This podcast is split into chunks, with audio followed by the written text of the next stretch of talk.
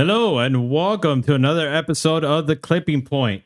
With me, I have Mr. Paul Murphy. Oh, I don't know where we're going to start. Hey, it's random, random. Yes, it's indeed. random starting here. Yes. Along with Mr. Tim Murphy Thank you, thank you, sir. and myself, Mr. Captain Ben. We need to get lights that like sh- like you're alive. No, I'm not going to do that. Oh, we're okay. just going to roll with the punches and we're going to go ahead and invite, welcome in our special guest of the evening. Uh, you know him as uh, no stranger to competition, and now no stranger to the podium. Nope. He is There's no your stranger. round four Klutch Kicker season three winner.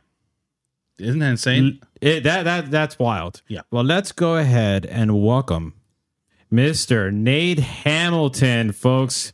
Hang on. Wait, wait, wait, You- wait. Almost you need- there. you Almost need there. More vigorous claps. Yeah, come on. Oh wait, hang on. Wait, Oh man, technical The cheering? difficulty. You're just, Oh. what's going? Yeah, Oh, there we go, there we go. Okay, all right. Yeah, uh, Nate, That you gotta, represents our audience yeah, right so now. Nate, Nate, you gotta unmute the, the microphone. Um, Is Nate, he- yeah, yeah, he's there, but he, he has to unmute it. Unmute, unmute. There you go. there we go. There we go. All We're right, back. good. Welcome, Nate. How you doing? Yeah, let's.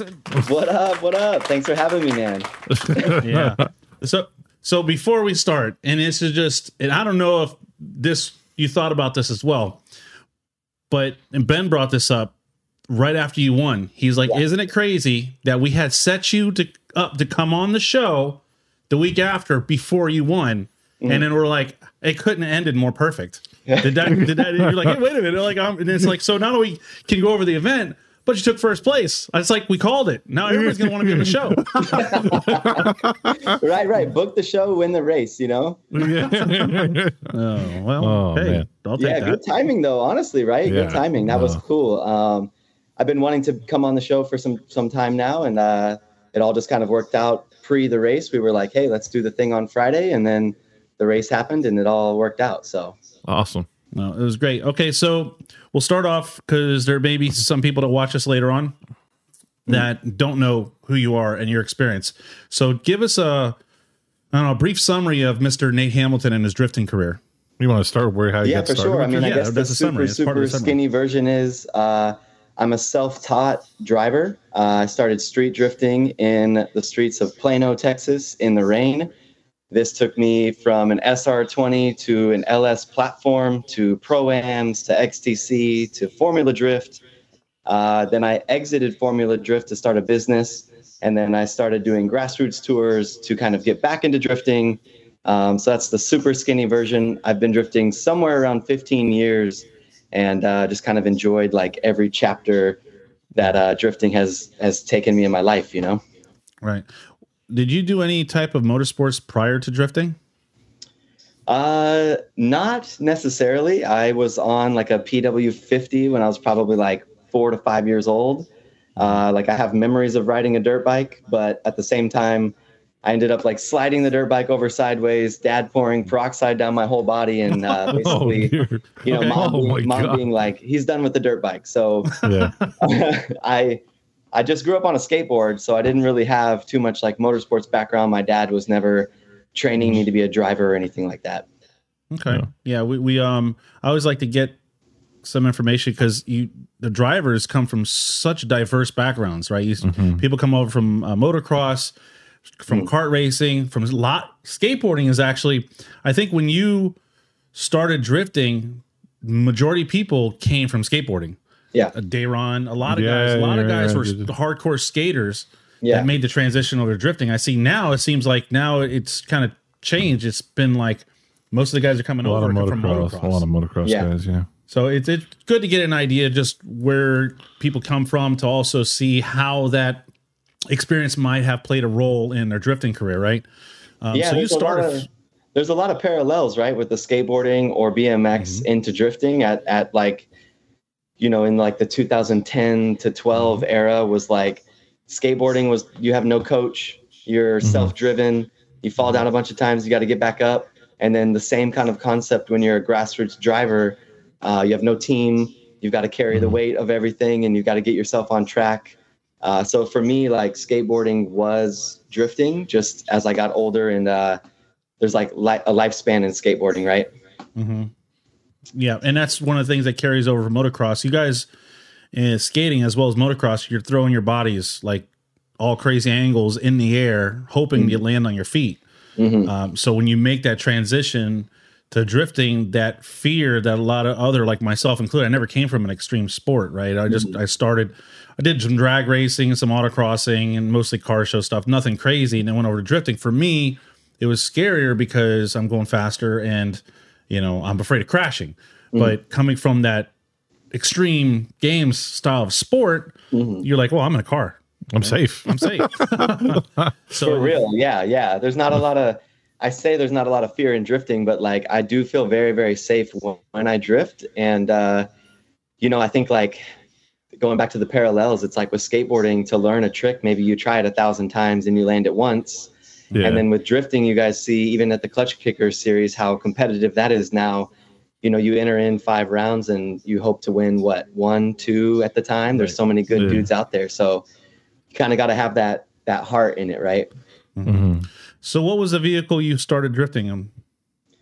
Um, so I first started drifting in an RX-7. It was an FD 1993. Oh wow. Um, so basically, didn't I, I had a point in my life where I had a Jetta, and I fell in love with drifting through my hometown friend Joseph Bell. And Uh-huh. basically, I learned that I picked the wrong car, and the Jetta was front-wheel drive only. Oh no. So- right. So I I went down to a to kind of one of those like private you know dealerships, if you will, and they had a RX-7, and I kind of had this new like Jetta. And so he was like, "Look, man, you don't really want to trade me. Uh, this RX-7 is a lot to deal with, and it's it's worth maybe like at the time a little less than the car you're trading it in for." And uh, so yeah, I was like, "Dude, it's rear-wheel drive. I need this car."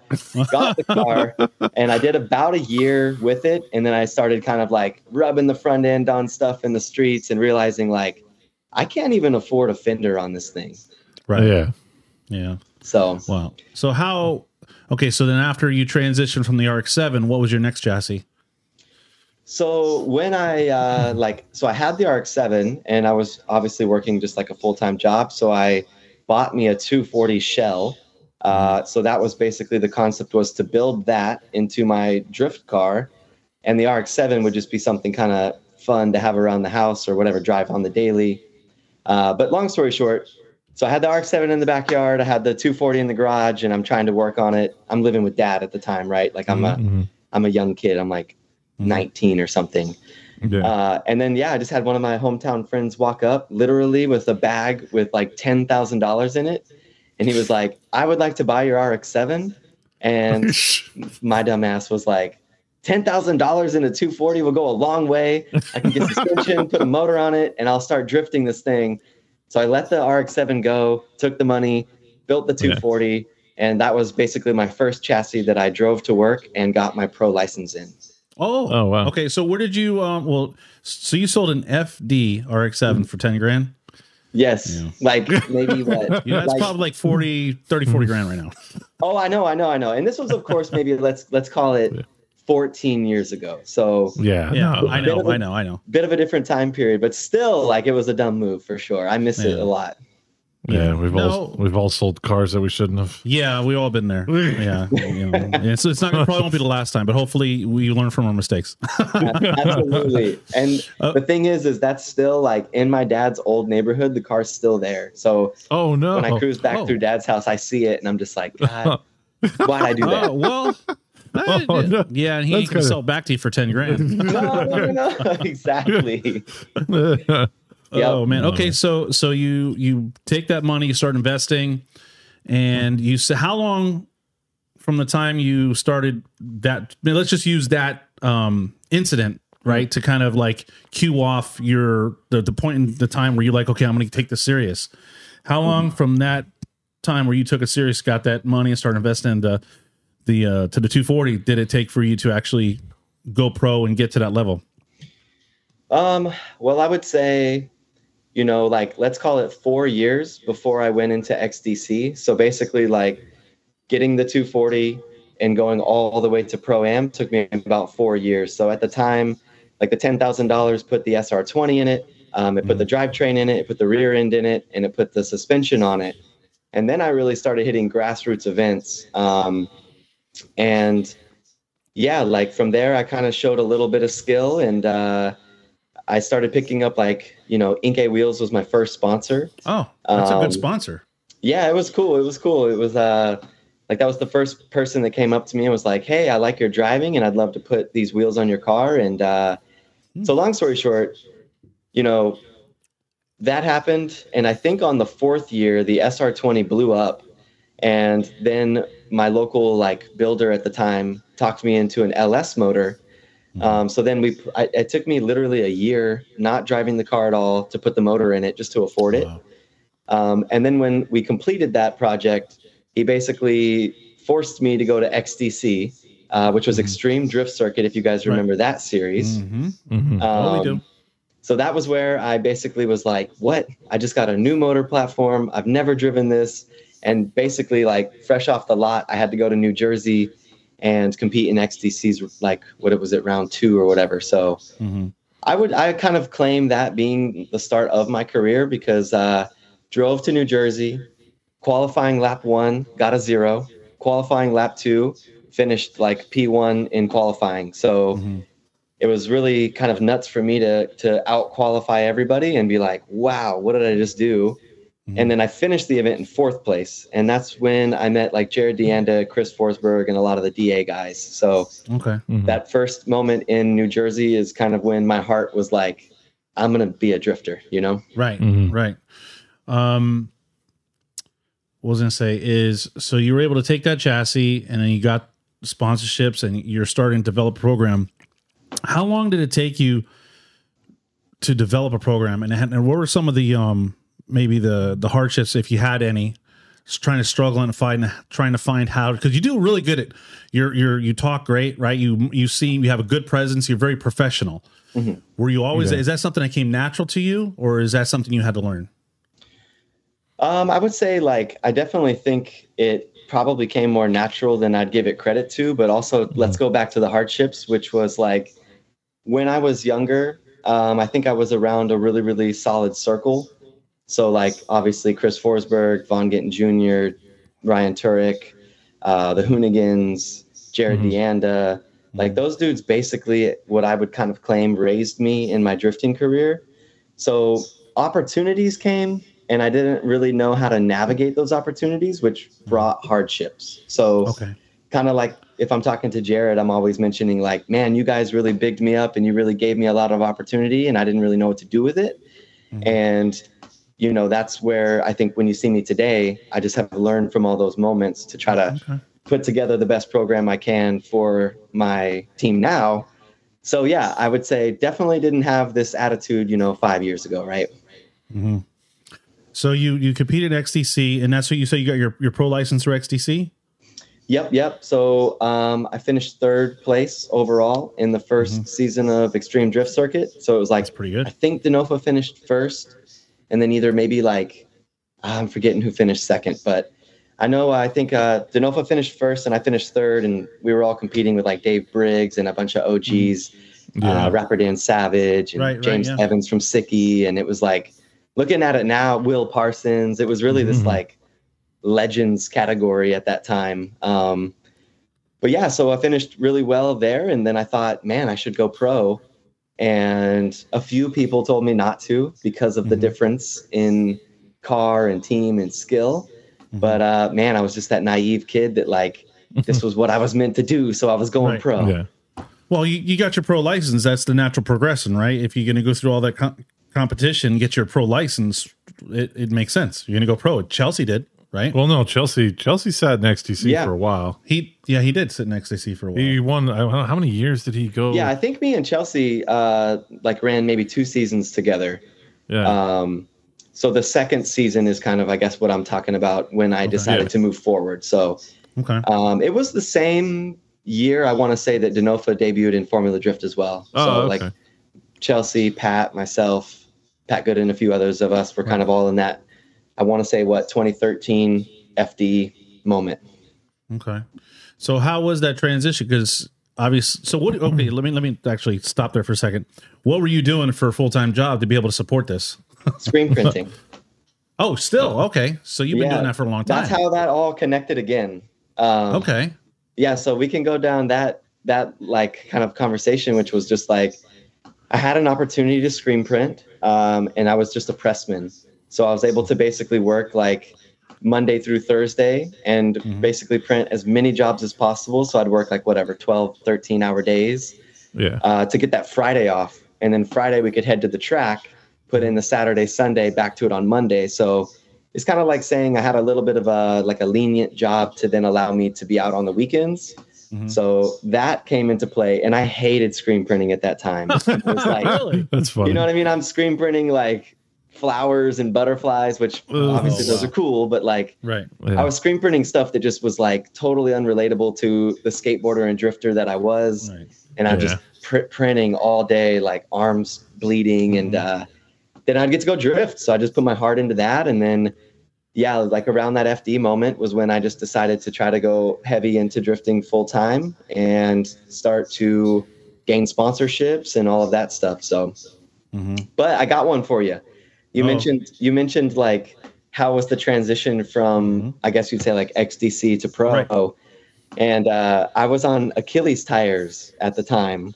yeah. Uh, so the funny story that I remember for so long is just like, so I'm I'm actually getting free tires in XDC, right? Like I'm getting a certain allotment of um, Achilles tires, Mhm. and I finished third, and you know I'm all on a high, and everything's going good.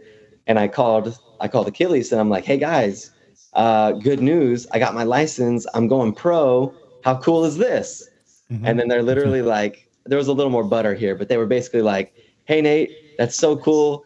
Here's your pricing chart for your tires. You know I mean? Like, yeah, literally, like, see you in pro. And I was like, oh wow. I was like, hold on, hold on, hold on, wait. That's- You- wait, don't I didn't- heard me. Direction. no, no, Yeah, I no. was We're like, gonna. wait, I'm going pro. And they were like, yeah, we know. more It's like- yeah, it's like, you know, middle school to high school, right? Like you're in a whole new category and oh, you're Oh, you're gonna be on a like basically a team with Daigo and you know, so you gotta pay for your tires. And I'm like, holy crap. So I really wasn't in a position to do that. So through Hoonigan, they connected me with Falken Tire. So, you know, if you go back through the history, I kind of debuted my Formula Drift moment with Falken Tires yeah. but I was working with Achilles tires all the way up to that moment. So mm-hmm. Oh, wow. it was tough. I remember, you know, getting the pro license and there was no party, there was no Oh. big firework. It was more or less like, damn, back to the drawing board,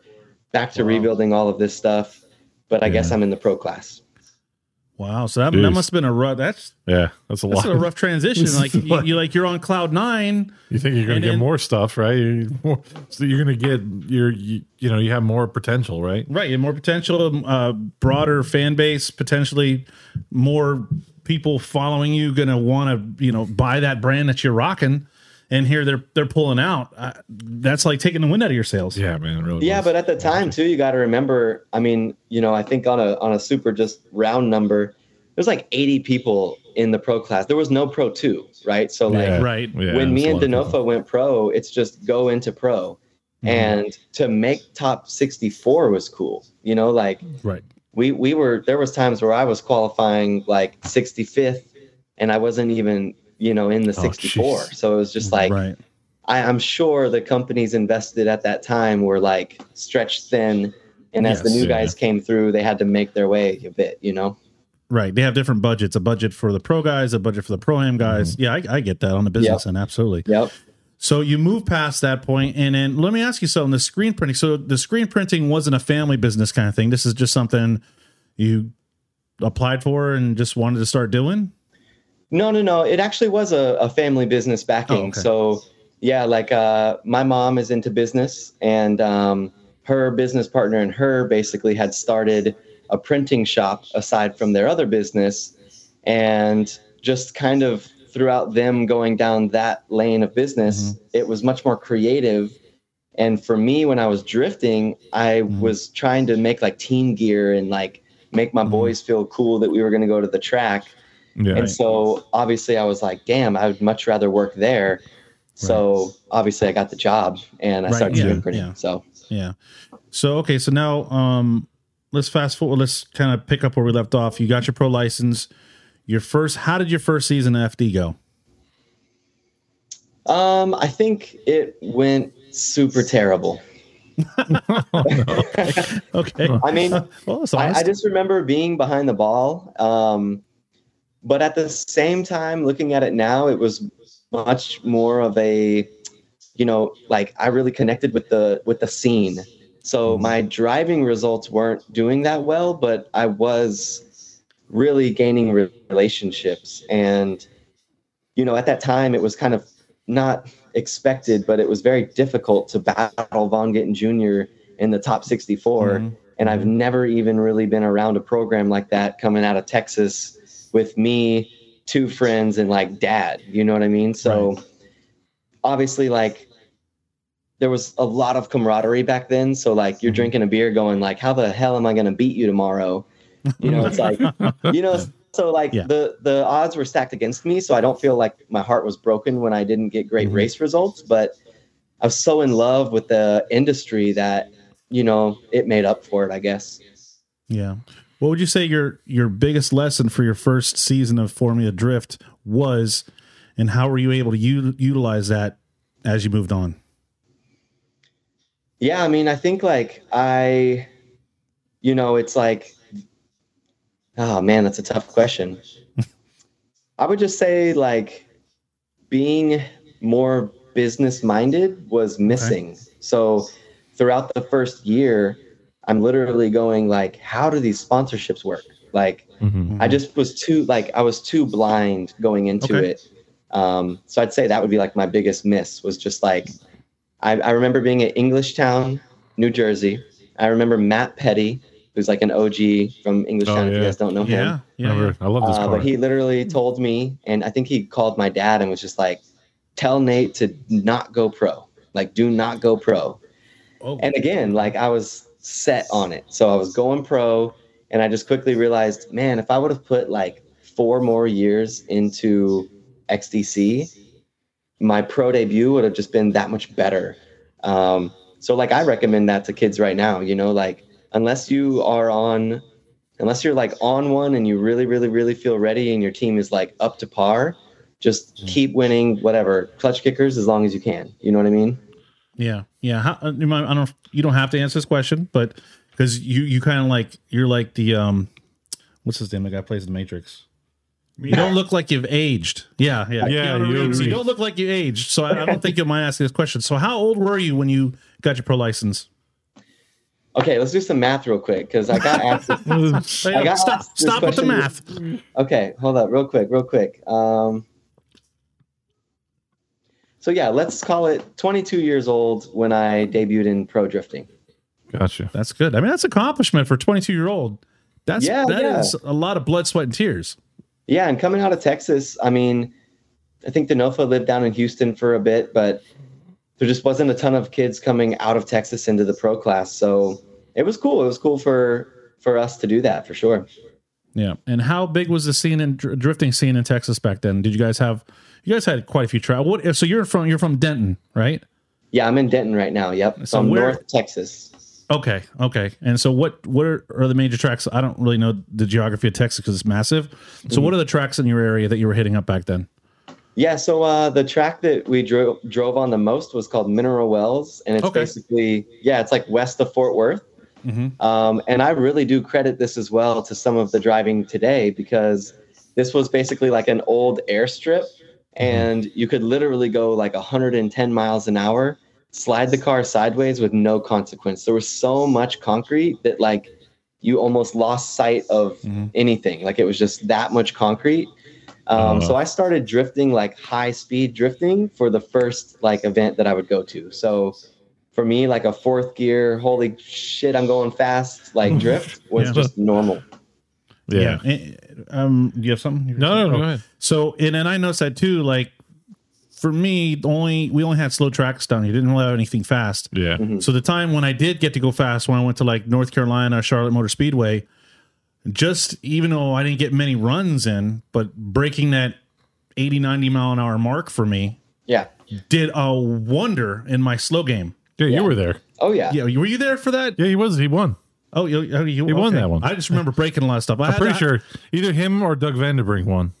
It was, It was between you two, two guys. yeah, I was at uh, Charlotte County's uh, SWD, It was the SWD event. and um, I had a green E30 that looked like the Red Baron kind, of, or not the Red Baron, but looked like a German jet fighter. It was green with a yellow stripe on it. Yeah. Yeah. But I broke stuff, and that was where the who was driving the RX-7 that slammed into the wall, totaled his car, and then the other car that cut the whole top off. That was like a right-hand drive, like legitimate S S13 Silvia. Were you there for that? Man, No, I'm wasn't. feeling like I can see it, but I don't remember it. Like, like, well, so so this is what happened. Like, well, the one That's two different events, but No, that was the same event. It was the same weekend. I only went to Charlotte County, the, the Speedway once. yeah, but the where Was, the event uh, where they was- cut the roof off was not that. Yes, it was. It was the same. That event. was an oval, dude. It wasn't an oval. It was. It was a. I don't think it was an oval Yeah, because I remember Brian coming out. and s- Order. Yeah. No, I, Order. I think you're wrong. It was the same event because I remember he, he Order. he was going around the first turn and then the, the rescue came out to him said, "Are you okay?" He said, "Well, my neck kind of hurts." So they stopped him and they cut the roof off his car. It was a legitimate like right hand drive. Yes, yes, was yes, yes, yes. That that was at Charlotte that. County I Speedway. was remember Charlotte that. It was Charlotte County. Yeah, it was. Yeah, I that was so. outside of the speedway with uh it was like the parking lot and then the cone Yes. and then the K rail section. Right. Correct. Right. And then we, Right. we pitted it. We pitted in the um the NASCAR garages. Yes. Uh, I have a comment in the chat Oops. Uh, from a Patrick Gooden who writes George Grob was the S13 they cut the roof off of. Thank Where you. was it? There it was a road course inside the Charlotte Motor Speedway. Oh, I was wrong. Pa- uh, thank you, Mr. Gooden. I Thank you, sir. that. I appreciate that. I'm not going crazy. Dude, that My feels brother like a make me think I'm lifetime going crazy. He overconfidences me all the time. All the time. And I'm like, oh, I guess I'm wrong. And then I find out I was actually right. But anyhow, uh, just a little reminiscent. So that was so so yeah, so that that was a good little I didn't realize Yeah, he was there. yeah, I didn't realize Okay, that. what year was it? Does Pat know what year it was? Like what year was that? I remember 20 meeting ASD, like Ian. I remember 2016, 2015? 2012. He Tw- said 2012. Yeah, it had to be 2012? 2012 because I knew Yeah. because I was with Jess. Oh. I Oh, See did what I'm with saying? Jess for first year. long time Yeah. ago. Yeah, it was 2012. yeah. I broke We've a lot of stuff at that. We've been at it. yeah. Yeah. Yeah, I was there. I was there. I qualified I qualified 17th. I missed, I missed it by one. That's why he doesn't remember yeah, you. I always miss. Yeah, that's why you don't remember me. Oh, that's funny. Um, so, anyways, okay, sidetrack there. Um, so you you you you complete your first season, like you said, you you were able to learn from your mistakes, or just be able to take that because you know it's mistakes, and you look back and you're like, oh, stupid, but at the same time. It doesn't matter if you're wrong or you did some you did something wrong as long as you take whatever you screwed up or you didn't do right and you can learn from it Yeah. and you move on. How many seasons of Formula Drift did you do after that? So I, my last season was 2017. Um, So like five. And right? yeah, kind of going back to your original question too. Now it's coming to me now, but it's basically like, so imagine at that time as the driver, we're like leading the ship, right? Like we're operating the drifting program. And I remember struggling with crew and not being able to like guide and provide for my crew to in order for them to grow with me. So I remember a few times like the crew was there, then it would change, then the crew would change. And so I feel like I wasn't making a lot of progress as a team throughout those years uh, just because of my leadership, right? Mhm. And that So- was, yeah. Yeah. So actually, I was as you were talking about that, um, I thought of a question that I don't think I've asked any other driver that's come on here, but can you talk to the struggles that a driver faces trying to find a consistent crew? Because that's that's that's integral to your success. Having to find people that can not only know how to work on the car that you could trust, right? You don't have to say, "Are you sure you torque down this?" Right? You could trust them, but Yeah. also finding a spotter that you can relate to. So, Yeah. kind of speak to some of the struggles. Was were you able to find a consistent crew, or did you constantly go through guys? Yeah, so I think like I mean I I didn't like go through a ton of dudes, but I I would say like I definitely would have a crew for let's say 2 to 3 years and the here's here's the struggle, right? So it's like you you'll get some people who are like I love drifting as much as you. I want to turn a wrench, you want to drive the car, let's do this thing. And me being the operator of the program at that time, my mind is literally on like can I cover the costs of going drifting mm-hmm. with tires and fuel and all of the consumption and the travel. Like, can I literally just even cover that? And then if I got this dude with me who's like down to get the job done, he's maybe working his thing to get his pay on his own way. It's like that was the struggle. Was the struggle was in the overall budget, I was not putting the crew. So therefore, whenever they realized, dang, I've been doing this for two years and I just want to go ride a jet ski, they would just go ride a jet ski, you know? And like and they just could wipe their hands and roll. And then I would have to supplement that role. And so uh not not until I started my screen printing business did I really start to like put all that together to be like, man, like I really want to pay you to do the job. And if you agree with this stuff, then let's accomplish these goals. And I want to hold you to your word and to your actions. And then now we can actually develop a team. So I would say, like, to all the other drivers out there that are looking to put programs together, like, just remember, man, like the crew is very important to provide for and uh, just reverse engineer like what each guy needs for your overall budget. So when you go to SEMA in a week and you're putting everything together, like you're able to then pay them and build off of that. Because if you got dudes around you that just want to do it for fun and you're a driver that's doing it for like your life's goal, those dudes just sometimes don't always last as long as you. Right, right. I just feel like the jet ski comment was oddly specific. but, but- but- but Ben had something. Ben, Yeah. Um, I wanted to ask you that there was obviously a time period where you started to wind down your um, your drifting program, and you started to dedicate more time towards your uh, screen printing program. I would say, and you started to really um, dedicate yourself to your business. And so, how was that transition, and how was the uh, obviously you utilized the experience you already gained through your uh, you know through Career, the jobs that you Mm-hmm. had. So how did that come about, and how did that go? So basically, you're asking in like 2017 when I left drifting, like why did I leave drifting and how did it go? Yeah. Uh, pretty much. and how's yeah. it? Yeah, what what caused the transition, and how did that transition go? Because that's you're leaving a sport you love to pursue maybe something else. So how was that whole time period in your life there, making that transition? Yeah, I would say, uh, and Ben, sorry, your mic is so quiet, but I tried to piece it together. But yeah, I would say uh, that transition was literally the most difficult time in my entire life.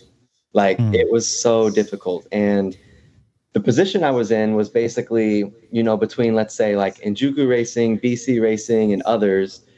I'm I'm able to to create small amounts of money to make the drifting happen and the results that I felt like I was giving those companies was terrible. And mm-hmm. I had been doing the same thing for let's say 3 years with mm-hmm. in my mind terrible results mm-hmm. and you know I'm driving from Florida to Seattle and I'm just over it. Like I had been drifting since I was a kid. Mhm. I, I just I just was like I cannot figure this out. And I literally told myself like I'm gonna go back to creating and doing what I know I can physically do and I'm gonna let drifting go. And if it is meant for me then it'll come back to me. And so I was able to let Enjuku Racing know like three quarters or maybe a half to three quarters of the 2017 season that I would be moving back to Texas and I was just going to take a break.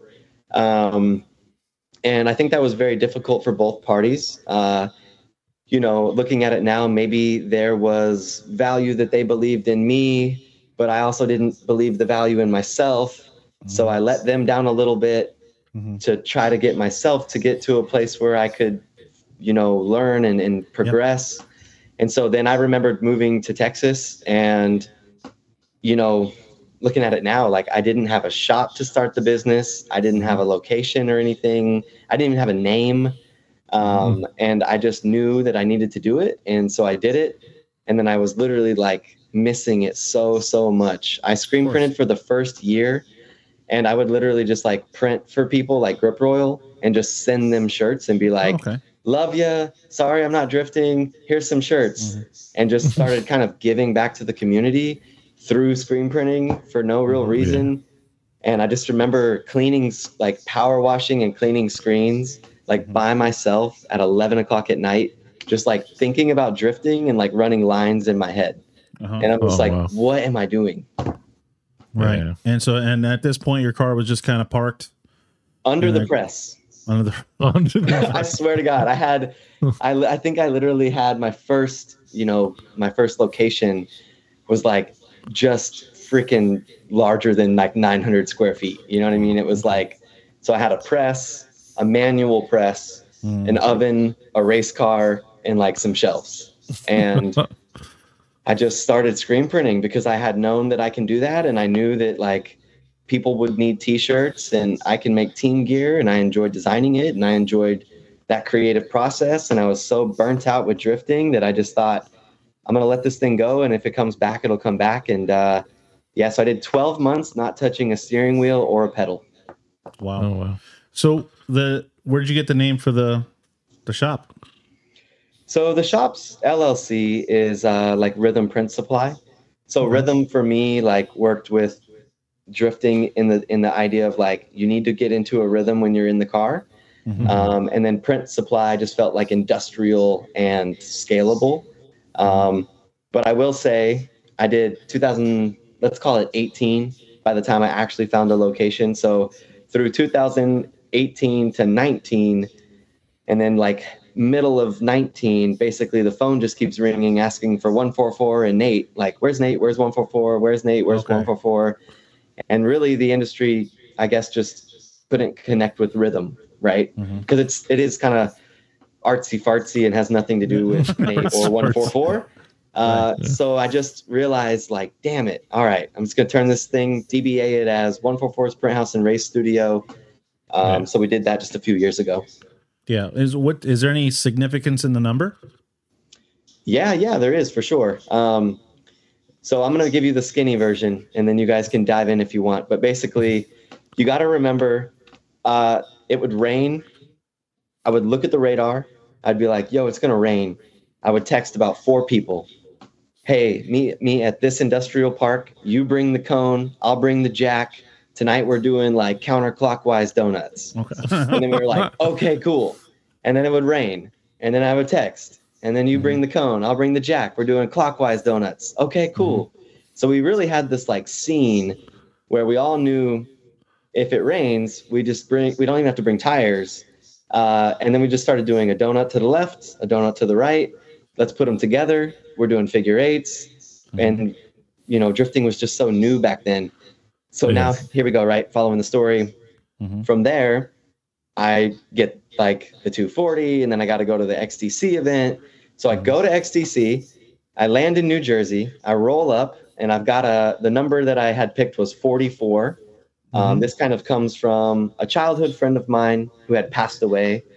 Uh, He Oh. loved Brett Favre and the number four. Oh, So he like basically like I just kind of had four in mind, Mhm. and then when I started drifting, I realized like I'll have four for Tyler and four for me, so I'll be 44.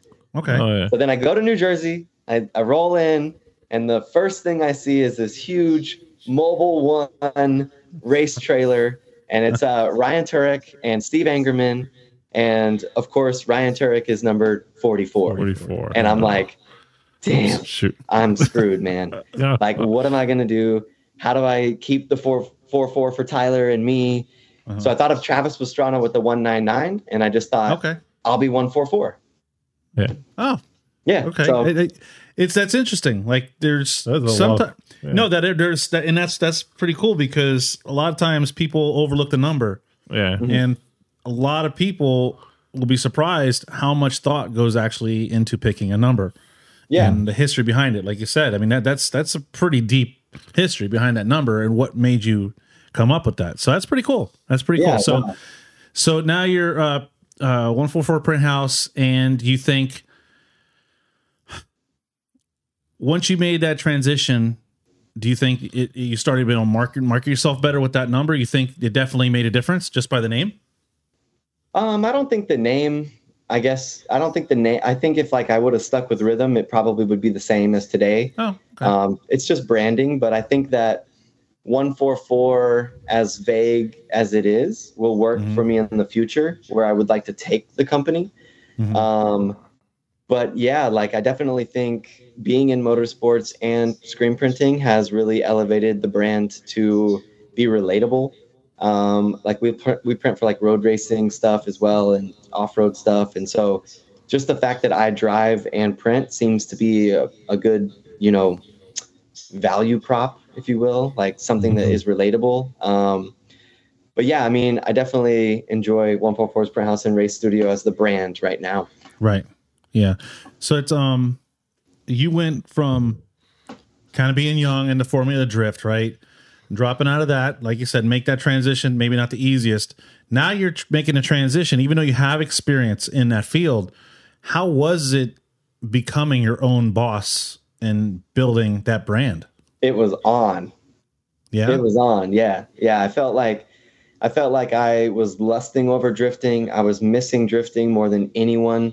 I felt like I had the skill, you know, kind of like you like like uh like I would say like growing up with, you know, Denofa and Will Parsons and Pat Goodin and Mhm. you know, kind of seeing Matt Field rise to the guy to the like the man he is today. Like I feel like I'm in that same category, just a little bit less experience in the field, if you will, meaning like putting together programs and things like this. But yeah, going into like 2019, I launched the Endless Search for Tires tour. So at this moment, I did not have a tire sponsor. And I knew, you know, while screen printing and going drifting, I really would need a tire sponsor. So I literally titled the tour like Endless Search for Tires Tour. Um, and I kind of spun off the Endless Search for Summer, um, which is like a surf thing. But Right. you know so i just i kind of tried to make it like known that i was looking for a tire sponsor through marketing and i found accelera tires on instagram. I called them and they immediately hung up the phone. I called them again and they hung up the phone. Um, and then i just had to buy the tires and i immediately did a giveaway. And i had everybody tag you know the direct line to where i was trying to talk to. And that kind of sparked you know a flame. And then i went on to do the tour. And by the end of that tour like obviously like the Mhm. you know the management came up to me and they're like nate the endless search for tires tour is over uh, we'd love to pick you up and offer you free tires so Awesome. i just i was able to actually start understanding how to bring brands value and that has been helping me over the last you know three years Well, I mean, uh, you're figuring it out on your own. You didn't really have anybody holding your hand along the way, did you? No, it's definitely out of necessity, you know. Like I told my like I talked to my dad, let's say, and it's like, man, you know, maybe in 2012 if we would have hired like some sort of you know, manager or some sort of like athlete relation or something to guide me in some of these deals, we probably could have done this a lot earlier. But Mm-hmm. given that you know dad and i had no real background in motorsports we were just like any other kid right now that's watching this that may be starting and then i just out of necessity needed to drift and i needed to start making it make sense and so i had to screen print my face off long enough and think through it in order to get to do it you know Wow. You've definitely been more of a personable driver than a lot of the other drivers. I could say is like listen to anytime I've ever saw an interview with you, whether back in Formula Drift or just uh, even now, you're you're much more. I don't know, animated, more vocal than than and can express yourself a lot better than a lot of other drivers can. Yeah. So it's uh it's I don't know. I'm I'm surprised. I don't even know how to say it. Like, The, the, the, how it just the professionalism comes natural. yeah, it comes natural for It you. really i does come couldn't, I natural. couldn't hear any of that oh, really? Oh, shoot! Ben, you got to work on the. Uh, You got to get this man. audio fixed, buddy. audio Oh, fixed. boy. Basically, what my brother was saying is that, um, and so does that mean it's not coming up on the live stream either? I don't know. No, it, it's good. Uh, okay, but so basically, um, my brother's saying it's just watching you carry yourself uh, so professionally. It seems like it comes natural, even though you may not feel that way. You may feel like, oh, I've grown so much. But ever every time I've ever seen you or video watched you, you've Very always done it. professional. Yeah, very professional, and you're not dry, right? You're able to be you yourself, but be professional at the same time. So it's definitely, it's definitely one of your your key attributes, I would say. Yeah. Um, but one thing, yeah, one thing I do want to ask you is, you taking a break, building the business, great, things are starting to roll. When was your first competition that brought you out of, I guess, retirement? Um, it was Holley LS Fest West, um, and I think that was 2019. Holley LS Fest West. So again, man, literally like I'm screen printing and uh for those who know about screen printing, it's like you, you need a frame, you put your graphic on the frame, you load it on your machine, you screen your job, and then you break that emulsion down and you rebuild it, right? So I would do this multiple times for multiple jobs in a day. So I'd have to, because I only had enough workflow. I didn't have a bunch of screens. So I'd need to build a screen, run a job, clean the screen, sit around the shop for the screen to dry, rebuild the screen to then go home and Oh, sleep wow. for a little bit to go do it the next day. All of this to say, when I decided to go to Holley LS Fest West, it was my first time back in the car, like no practice day, no anything. I bought the Accelera tires and I went to Vegas and I got second place.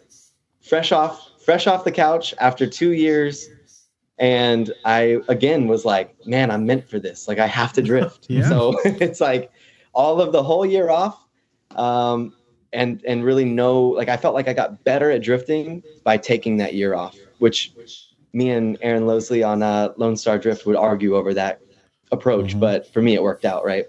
Yeah. Right. Yeah, we got to go to LS Fest for our first time not too long East. ago. Yeah, East. Yeah, over in Kentucky. Yeah. That was amazing. Really Yeah. impressed. They had like over 60,000 spectators. It was insane. And uh, me and Ben had the opportunity to do the announcing for the drifting portion. Uh, it was a great time. And uh, we're looking forward to going back next year. Absolutely. Yeah, yeah, okay. they run a good show out there. I know Swan does a good job on grid and running the drifting, and it's cool to watch those events grow. Right? Like I think I've won Holley LS Fest East, maybe 2020 or something, like the next Okay. year after Awesome. that as well. But um, dang, I'm gonna mess that date up. Don't quote me on that. But yeah, No, like fine. That's I fine. want all these events grow. Like drifting is Yeah. growing in the grassroots to pro am scene, and I'm proud of it. Yeah. Yeah, we've seen it a lot here. We I don't know if you can hear me. Can you, can you hear my brother? can you hear me now? No, No. Okay. It's okay. through- You tell him. damn All right, it. so what were we going to say, Paul? Uh, you, I'll, translate. yeah, give me. Give me. but no, I was talking about how the scene has grown here. Oh yeah, you can, was, you can that talk was- about that's that. actually Yeah. where I was going to go too. Yeah. Is that you mentioned that, and I want to kind of touch on that. Um, we experienced it. At least we're experiencing it in the aspect of Florida drifting scene, right? Yeah. Um, we in the last two or three years, or maybe yeah, probably just maybe a year or so before Klutch Kickers did their first major season, we saw an influx of drifters and the need for tracks. And Florida for us is now like a mecca, kind of not really a mecca because you know I think California and that's really always going to be that. But for us, what it what it turned into is just phenomenal, right? The Growth that you go to a drift event and there's all you're easily getting 30 drivers every event, even though they're More doing than- them all more the than time. that, yeah. yeah, more Yeah. than that. I'm just saying, you know, back Yeah. then if you got 30 drivers when we were running drifting events, Yeah, we were that happy. was like, oh, it's a slammed event. Yeah. yeah. So I guess my question to you is where do you see drifting going from here? Man, that's a good question. I think um, I think I've been around a little bit to kind of see the tide like rise and and then you know the tide kind of come up and go down and come up and go down. But you know, I think to shout out Florida, it's like I love Florida, and I think Florida is a, a really good like training grounds for drifting. I know when I lived there with Enjuku racing, it was nice basically having less of the seasons, if you will. And like I think if you're living in Florida, it's easier to just stay on all year. Where obviously, like in Texas, even let's say when it gets super, super cold, whatever it be, like your local car meets might kind of calm down for a few months and you got to build them back up. So I think like Florida as a physical location is just beautiful for drifting all year. Um, and I think that that kind of roots rad drivers. Um, obviously, like Northeast is still killing it too, and the cold can you can get through it, right? But um, I think drifting will be something that hopefully carries a vibe like skateboarding, where the lifestyle of drifting becomes something that we talk much more about, and the competition of drifting is just something that we get to like add and brag about. Um, but I'm hoping that like companies lean into drivers that are just active in drifting and, and not necessarily like how many trophies you have. Um, Yeah, in yeah. my world, it's kind of like there's so many rad skateboarders that create like super epic skate episodes or like you know your video projects and then they may Right. never ever want to do street league right so like Mhm. there's so many rad street drifters out there who never ever want to compete in Klutch Kickers and i'm hoping that like those dudes also get airtime and get momentum and become the lifestyle of drifting which um, i think is a little bit like underrated at the moment um, Yeah. And then obviously the competitions are very highlighted but the competitions to me are just so muddy and they're so clunky and they take so long and it's so you know it's like i get frustrated at them at times so i'm hoping Yeah. that also competition drifting something happens and the ice breaks and it becomes like this whole new world of like competition drifting in the future too you know Yeah. Yeah. KDF, bro. KDF. Um, yeah yeah just let me, I just want to touch on, I know you want to get some, but just let me just touch because I will forget. I'm getting to that point. Um, and I forgot. Are you serious? Yeah. Yeah. I forget. I'm, I'm telling Oh you, my like I God. have. I, Dude, you got to write it down like I, I, do. I, I, I gotta start getting. okay, you want me to? I want to ask my question, or you? yeah, go ahead. You have a quick. Can, Can you hear Ben? Can you hear my brother? I don't Can you hear me now? sure No, No. no. You can't hear. Okay, okay. okay. Just talk louder. I have I have a uh, an odd question. You don't have to answer it. The pictures in the background. What is is that? Fred Flintstone? Yeah, I can only see one. Right, right. Yeah, so it's like Okay. a, a local artist here in Dallas that we work with a lot at the print house is uh, Diamond O'Brien. So yeah, he does uh, like this is Mrs. and Mr. Oh, that's really cool. Um, so yeah, for my lady and I, he drew these up. oh, that's awesome. I, I remember. I remember. Oh, see, I knew that. I knew that Give would me time to remember. Yeah, I would give you time. Oh, okay, so we're talking about the competition. This is something I just want your thoughts on this. You know, maybe I'm crazy, but we've had this conversation. Um, how there's a thing called the the grave digger effect. Have you ever heard of that phrase? No, no. So, have you ever? Did you ever watch Monster Truck Racing when it first started? It was like they would actually race. Long time ago, they would race. Oh, and right, got- right, right, right. and it was a race. It was exciting. There was talent there, and then it got to the point where they started catering to the spectators, and they put in a small area and just started doing these stunts and stuff. It was no longer a race; it was more like this spectator thing. But we also call it the gravedigger effect when you have certain um, characters, right? That people want to win, want to win, right? They show up, they want to win.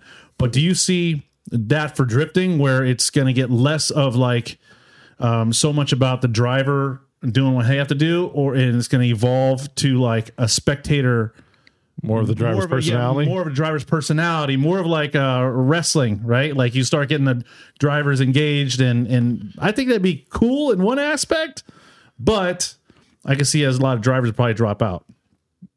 What do you think about that? Yeah, I don't really know. I don't really know. Like, I don't think, I don't think like as drive, like if I look at drifting right now and I look at the guys who love to drive, I think for the most of us, we don't really want to be a cartoon character, right? Like, or we don't want to be, you know, like a, an action figure. Um, we want to drift and we want to win races and we want to drift more and win more races. And I think you will watch like on the top 16 ceremonies when we're all just like, what's up? You know what I mean? Like, it's, I don't think, well, I, I'm speaking for myself here, but it's Right. like, you know, so for me, like, and I know I talked to Denofa about this as well, and he was the opposite of me. But for me, I would love for drifting to at at some level be a, more about like driving more and the consumables being a little bit less.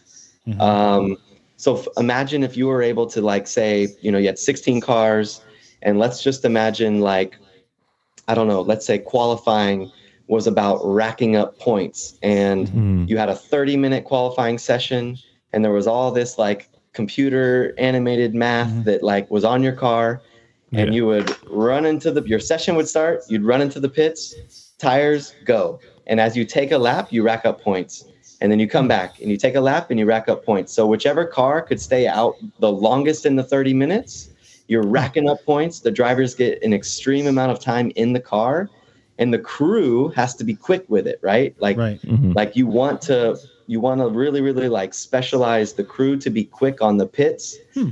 back out into drifting and then back into the pits to refill tires go And then when the 30 minute ends, the crew that kept the car out the longest would rack up the most points. And that's kind of like some form of qualifying, let's call it. Like this is where my mind's at. I just Right. want to drive more and I wish we get to I wish we could drive more.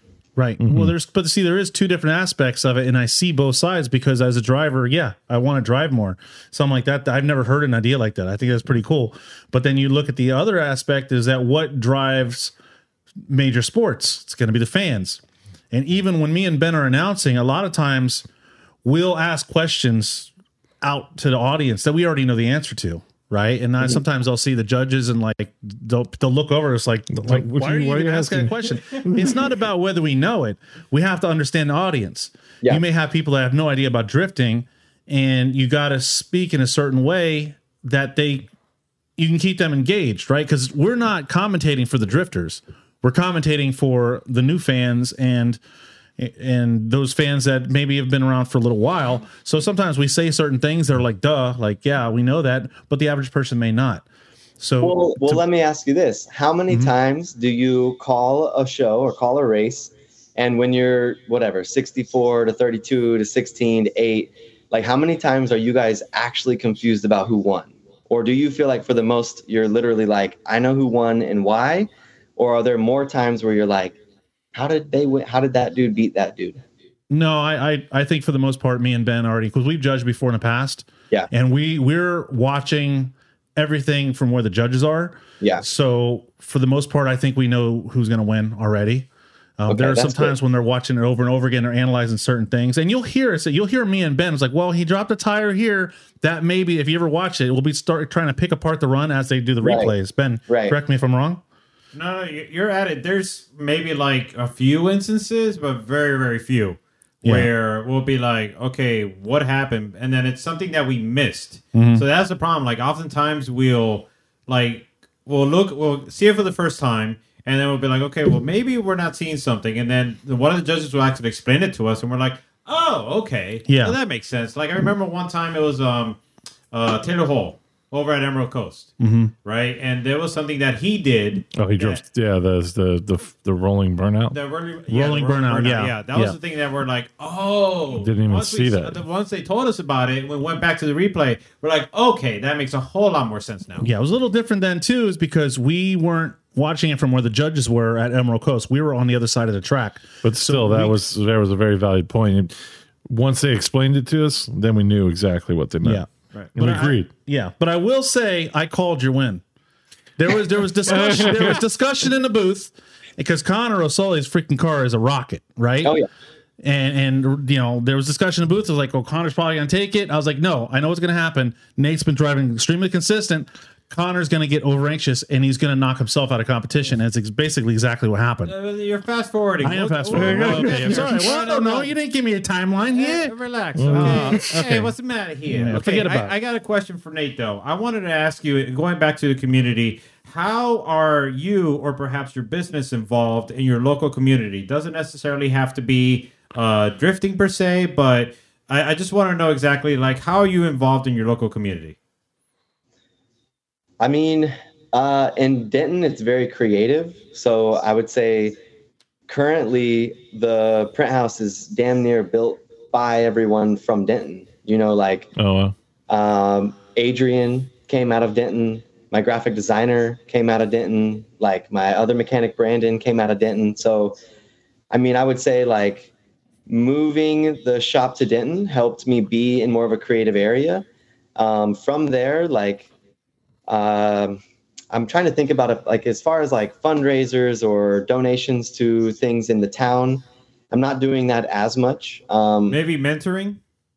Oh, mentoring for sure. Yeah, we do uh like so we use kind of the print house sometimes as a studio to train people how to print. Um, there's a lot of times where kids will walk in and, and not understand the process of printing. And so I get to walk them through that, or they could even, you know, rent the shop for a day and then they'll come in and then they'll just use the equipment and like train with me. And then from there, it makes me feel good because that's how I started. And also you never know where we're going to grow into and it's cool to kind of cultivate those people from gr- the grassroots level as well. So and going back so not to turn the conversation around too much here but going back to that playing formula drift on at the shop having straight creative kids that are just like ink graphics and t-shirts they're watching drifting and they're like how did he win that or how does this even work so i Mhm. i get perspective on people who don't know drifting and it seems that at times it can be very very hard to comprehend like who won and why you know what i mean that's Mhm. why i was asking Yeah. you guys obviously y'all have a keen eye for it now but it's like to the average neighbor it's like yo i want a drift race check my runs out it's like how'd you Mhm. win that or like how'd that guy not beat you Right. and there's a lot of friction exactly. there you know Right. I think the one of the challenges, and uh, I'm sure Tim can attest to this, is that is we. I mean, one of the things is we want to point out is like we have a lot of trust and confidence with the judges, and so even though if we have any sort of uh, doubt towards it, they're willing to actually make us understand and see exactly. Okay, this is what you missed. It's like okay, that makes complete sense. But at the same time, uh, one of our one of the difficult tasks is basically to relay that information that they give to us and put it in a sort of palatable uh, layman term sense for the audience to understand because some of the terminology can be a little bit too complicated to for the average viewer to be able to kind of digest. But I, yeah I think exactly. Tim, but that's what i'm saying. Even on the concept of like hey nate where do you see drifting going? I'm like in 10 years i bet there's a series that none of us have thought about that is much Mm-hmm. more easy to comprehend and maybe it's about more laps that give you results and then they understand that car stayed out on the track longer and racked up those points and he got the higher qualifying and then when they went head to head the math showed this or that like it could turn into something like that in the future which is what i would put my money on Well, Well, to, I was going to go back to your point with uh, monster trucks. To me, like I don't know. I mean, I don't know how exactly it's judged, but it seems like it's all about the wow factor, right? right. So it, the if you're wowing the crowd, right? I mean, it's it's pretty easy to see who wins. That seems like it's what it is right now. And that would frustrate drivers like crazy. yeah, but that's. I mean, you got to imagine that happens in in Well, and you see that on the live stream comments, right? That's exactly what you see in the live stream comments. Yeah. Yeah, you yeah. have your grave diggers out there that everybody wants to see win, and whether I mean their engine can blow up, and still they can still blame it on the other guy, right? It's just, it's just nothing. You know, the, the person can do no wrong, but then you have the other extreme where the person can't do anything right either, right? So you have your lovers and you have your haters of certain drivers, and that's what's gonna. Unfo- it's an unfortunate thing. It brings spectators to the sport and what do sponsors want to see they want to see the numbers mm-hmm. so it, it's it's like a double-edged sword because you, if you go too far in one direction you either alienate the fans or you alienate the drivers. So it's hmm. got to be that middle ground right? Making it technical and entertaining is definitely something that drifting is going i think to build the sport and keep the drivers engaged is where it's going to have to go. Right Yeah, like- al- sorry nate go ahead. No go ahead go ahead. No, I think I would just want to say to Nate's point that I think what I, I see what he's getting at Yeah, sort of in that's relates what I'm to what like what you see in like regular racing, Mm-hmm. where it's like it's the fastest car around the track, where you could actually mark down with a stopwatch, Right. Exactly, Okay. and then so he's sort of figuring out something where the fans can automatically tell who won. It doesn't need to. It's not subjective. They don't have to know the line and all of this. They, I mean, with drifting judging, you have to know all these certain criteria to be able to say this guy won and this guy lost. Mm-hmm. You know what I'm saying? It needs to be something where somebody can easily see. Okay, I see why this guy won without having to know. Hey, this is what the lines was, and this were the this was the decel zone. Well, that's how skateboarding and surfing is. I could turn on a watch skateboard competition, and, and sometimes I don't know that certain tricks are worth more than others, right? no, I got you. Yeah, yeah. Yeah, see, we're not there yet, right? We got to wait for the 10 years to pass so it'll come around. But something along those lines, I think something in drifting will change big time that will allow all of the drivers to feel like there's a fresh breath of air, uh, fresh breath of air, Right, and I then gotcha. it'll just reinvent the sport at some scale. And I just think somewhere down the line that'll happen. Yeah, it's going to have to be assisted with technology because I like the Mad Mike sold. Uh, what was that called? The uh, God, what was that called? Mad Mike. The yeah, Mad Mike Drift had the, the shifters. drift. Yeah, yeah, he had the whole. Yeah, that one. Yeah, yeah. that was kind of cool that's because he had a whole point yeah, system. those type of events like birth concepts like that, right? Like, hey, Chris Forsberg gets 20 seconds. There's a shipping container. There's a 18 wheeler. There's a like a K rail section. Go rack up points, and then he Right. takes his run. He racks up points, and then there's I think a style bonus or something on it, and then that's your result. And so it's mathematical yet stylish, and somewhere Mm-hmm. in that blurriness will become the new sport of drifting in 20 years. You know? Maybe like teams, like you don't instead of tandeming against somebody, you're like teams versus teams, and they're going out together tandeming. I, I I mean, there's, you know, cool. it, there's you're right. It's going to be something that we didn't, we're not thinking about, right? and it takes it to the next level because I'm sure there's nothing that we're spitting out that somebody else has a thought of already, right? right, right. So, Yeah. oh, what Klutch Kickers? Yes. Oh, we're we're supposed to talk about Klutch Kickers. Then ask him. That's, that's what. Ask them about what? What am I asking? You know the question. I don't know the question. All right. So uh, my question is is uh, how how did Klutch Kickers come about in uh, for you? Uh, so, man, I was in it early. I uh, I got a phone call from Michael Castleberry, and he basically had mentioned that the Holt, you know, drag strip had an opportunity for them to lay some asphalt down. Um, you know, he was able to invite me out to Florida to kind of walk and talk the track layout. Um, so I actually walked that with you know Zach and Adam, or I'm sorry, Zach, Matt, and Austin and obviously Nick Castleberry and Michael Castleberry. And uh, I remember it just being sand. And we were talking a little bit about how to make, you know, the track flow and what their ideas were. Um, and then, yeah, from there, like I've just watched him do everything he said he would do, uh, just one step at a time. He built the track when they debuted the season. Obviously, I was doing grassroots tours. So this was like a perfect fit for me to sign myself back up for like the mindset of I get five rounds to try to win a championship, and that's what I lusted over in Formula Drift. So it just worked out perfect. And then I ran their first season, second, and what now third, right? Mm-hmm. Yeah. So three seasons into it, what's your thoughts on the growth of Klutch Kickers? Yeah, I think it's uh it's insane for them, man. I think it's one of those things where they didn't expect it to be what it is today.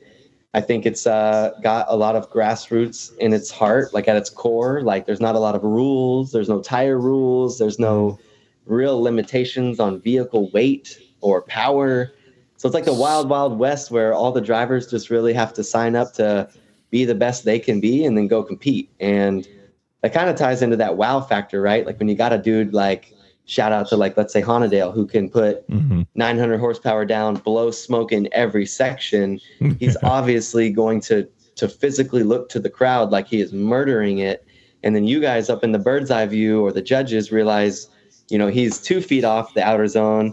Nate's one foot off the outer zone. Nate gets the win. You know what I mean? Like Right. Yeah. Yeah. there's just those little things like that um, that happen at Klutch Kickers that are exciting and also a double-edged sword because you get those drivers who love the the wild wild west vibe and then you get the drivers who are like i wish we were all on the same tire this is unfair Yeah. Yeah, actually, I, I was going to talk to that because I actually was in a conversation where I had somebody saying, "Oh, I love Klutch Kickers. That's a run what you brung kind of series." That's me. And yeah, it was, but that, that you weren't there. This was different people. Oh, but I feel that way. You feel that way. And then I had somebody else who was like, no, that's not fair, man. It's just ridiculous. Obviously, they're going to win. They have all this power. And I just got to witness this debate that we've seen and heard many times. What are your thoughts on that? Because you you are more in the higher horsepower, more experience, pro level, right? Because you were pro. Um, what are your thoughts when you hear somebody just saying, "Oh, it should be all they should have more rules"? Do you do you like the way it is, or do you think there should be a change? No, I love the way it is. I really enjoy the Wild Wild West version uh, because I think there's more series you could go join that are super restricted. Um, so I think that they're being a bit more rare with their actions, that they're not putting a lot of rules on it. And I think for whoever, right, like whether it be Denofa or myself or Josiah, like I think mm-hmm. being able to put, put whatever car you want together and bring it there is exciting because like i said there's other series we could just go run that are going to make us run this tire and this power plant or this thing and that thing. Mm-hmm. So i really really enjoy it um, and i really enjoy my last race results on the 651 sport tire mm-hmm. because this tire is never claiming to be a Nitto or a Federal or a Valino or a GT Radial. and I was able to battle people on a GT radial on a you know what I mean like I was able Yeah. to accomplish the goals I was to accomplish on a tire that maybe people would say couldn't win. Mhm. Yeah, yeah, you're definitely able to pull out. But I, I agree. I like I agree with Paul. I like the run what you brung, the the the unlimited, no holes barred. I'm just waiting for something insane to come out of there. Like Yeah. it's just like Well- like it just makes like, just like diabolical. Yeah. Like, like But what's great about it is look at a driver like Connor O'Sully, right? It gave him the opportunity. I mean, he's very he's only been in drifting for not even two it came in years. season Yeah. two. Came in, yeah, came in season two, maybe two years under his belt of drifting in general. It gave him a platform and it helped mold him and put him in a level of competition. I don't think he would have progressed if he was just doing fun days or little competitions on a skid pad or whatever. I think he the Klutch Kickers being unlimited the way it is pushed him, and I think also with um, Jaden Martirana, I think him as well Yeah. being a young kid, being in that level of competition, um, not you know in the middle of the pack. He doesn't have he's not near the high horsepower numbers. He's Right. right, in the middle of the pack. So I I I think it's great what he they're did it. doing. But I I hear a lot of times, and you see it in the chat. This is unfair. You know, oh, Adam LZ, oh blah blah. You know, he's running he's running you know 455 wide tires in the back, and and it, it that shouldn't be allowed, right? Mm-hmm.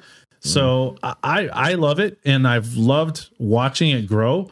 And and I admitted before in the past when they first came out, I was a pessimist, right? I was like, okay, here we go.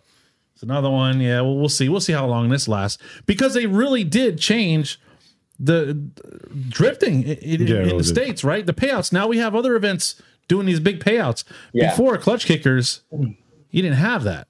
Yeah, they were right. They were definitely right on the cusp of like what we would call like the shootout events, right? Like, I think North Dakota, uh, the SRD stuff up there uh, was doing the 10k shootouts maybe like one year before them, but other than that, it was like very very vague. And then when Klutch Kicker started doing it, I think you really started to see everyone pick it up and go, damn, if we could put a 15k purse up or a 10k purse, dudes are Yeah. going to those.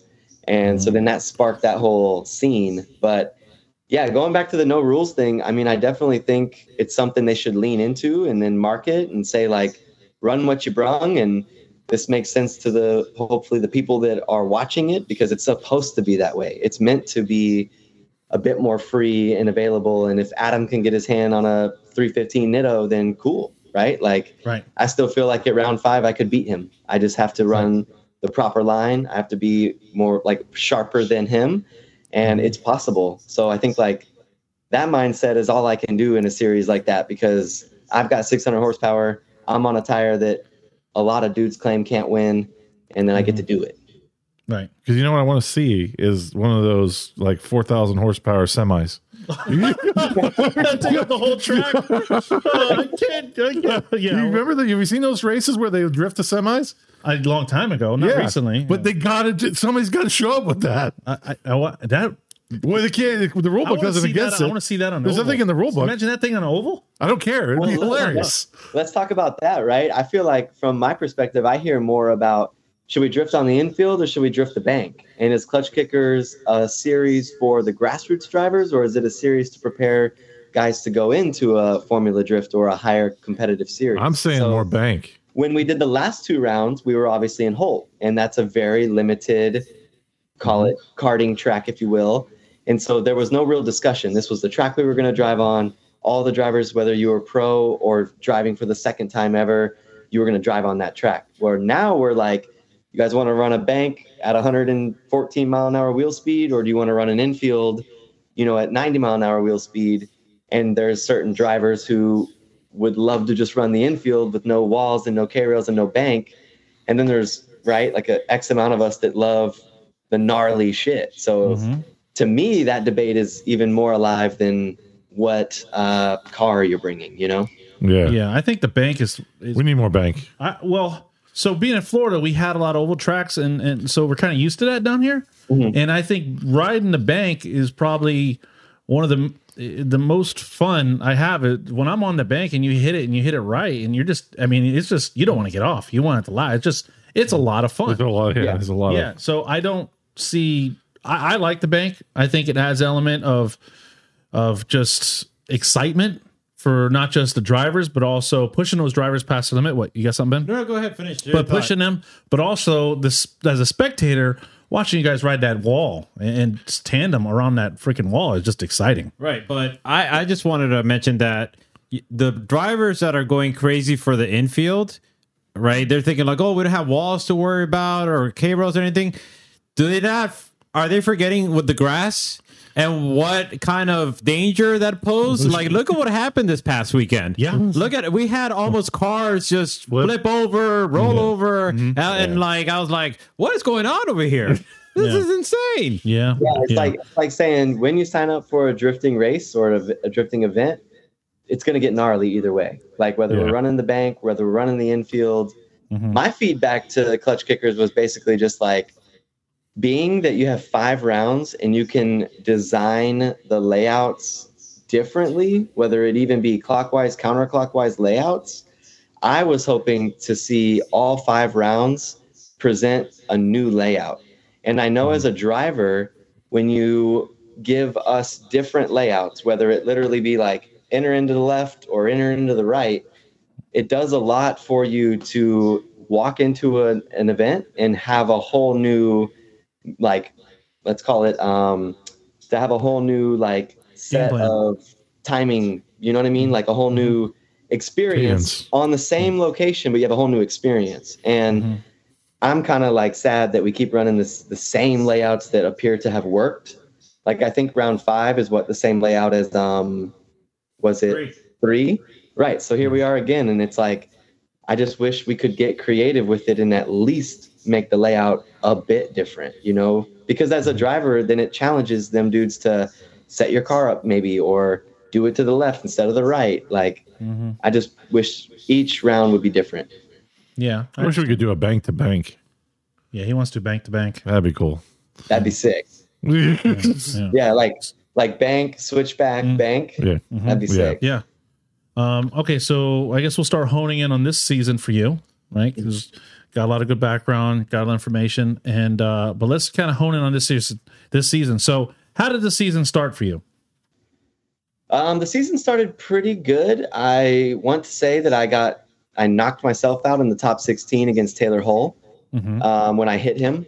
Right. Um, and then from there, I went on to the tour and I was able to go to Hyperfest and I had started to see symptoms of an issue with my car. And then I had went to Grid Life uh, Midwest in Michigan and I had blown my motor completely. And then I had worked with Golan Engines and we needed this specific part that basically took way longer than anyone expected. And so I had to rent the Corvette for round two and three um, which was a challenge and a breath of fresh air at the same time. really? Again, again, going back to like the creature comforts versus getting to work. Let's say when I got in the Corvette, it felt weird. I was so unsure. I've never driven a Corvette, so I had to go to work. Like I had to quickly pick up the pace, realize that I needed to make this car, like I needed to make the car have results, and that went really that went pretty well for me. I felt good in the Corvette, and then again, it was just round to round kind of commitments to to uh, Zach, and from there, I just still didn't have the engine back, so I had to commit again for round three. Mhm. Um, and then yeah, round four, basically right, just threw the motor in the car. Within one week, we put a motor in it. We absolutely rewired the entire chassis. Oh wow. Um, and then my boy Adrian drove this thing to Florida, put me in it, and we won the race. So oh wow. the season's been like ups and downs for sure, but I feel like it's going to end well. Yeah. What was going on with the subframe? Dude, I bent the subframe. Like, I don't even know. Like, I literally, so I took a run in practice and I remember exiting the track. So I think about this. I think what happened when I look back on it now. So I think I would run my whole run, finish the run. And when I was coming out of the exit and going up the bank, I was like drifting up the bank. And I think mm-hmm. I just like, that is harder than it looks. Like when, Mhm. like a lot of the drivers can relate. When you come off that exit and then you're immediately looking Yeah. up at the bank, Yeah, it I was mean- super dramatic. Um, so I think I just caught my rear end there and I started to basically push my like tension rod that then started to buckle my uh like whatever it's called, you know, the Mhm. the tension rod freaking you know what I'm saying. the thingamabobber.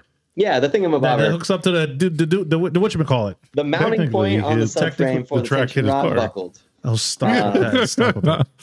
Um, What was that, Paul? I said technically we've had uh, um so uh, the pavement contacted your vehicle and caused a catastrophic failure.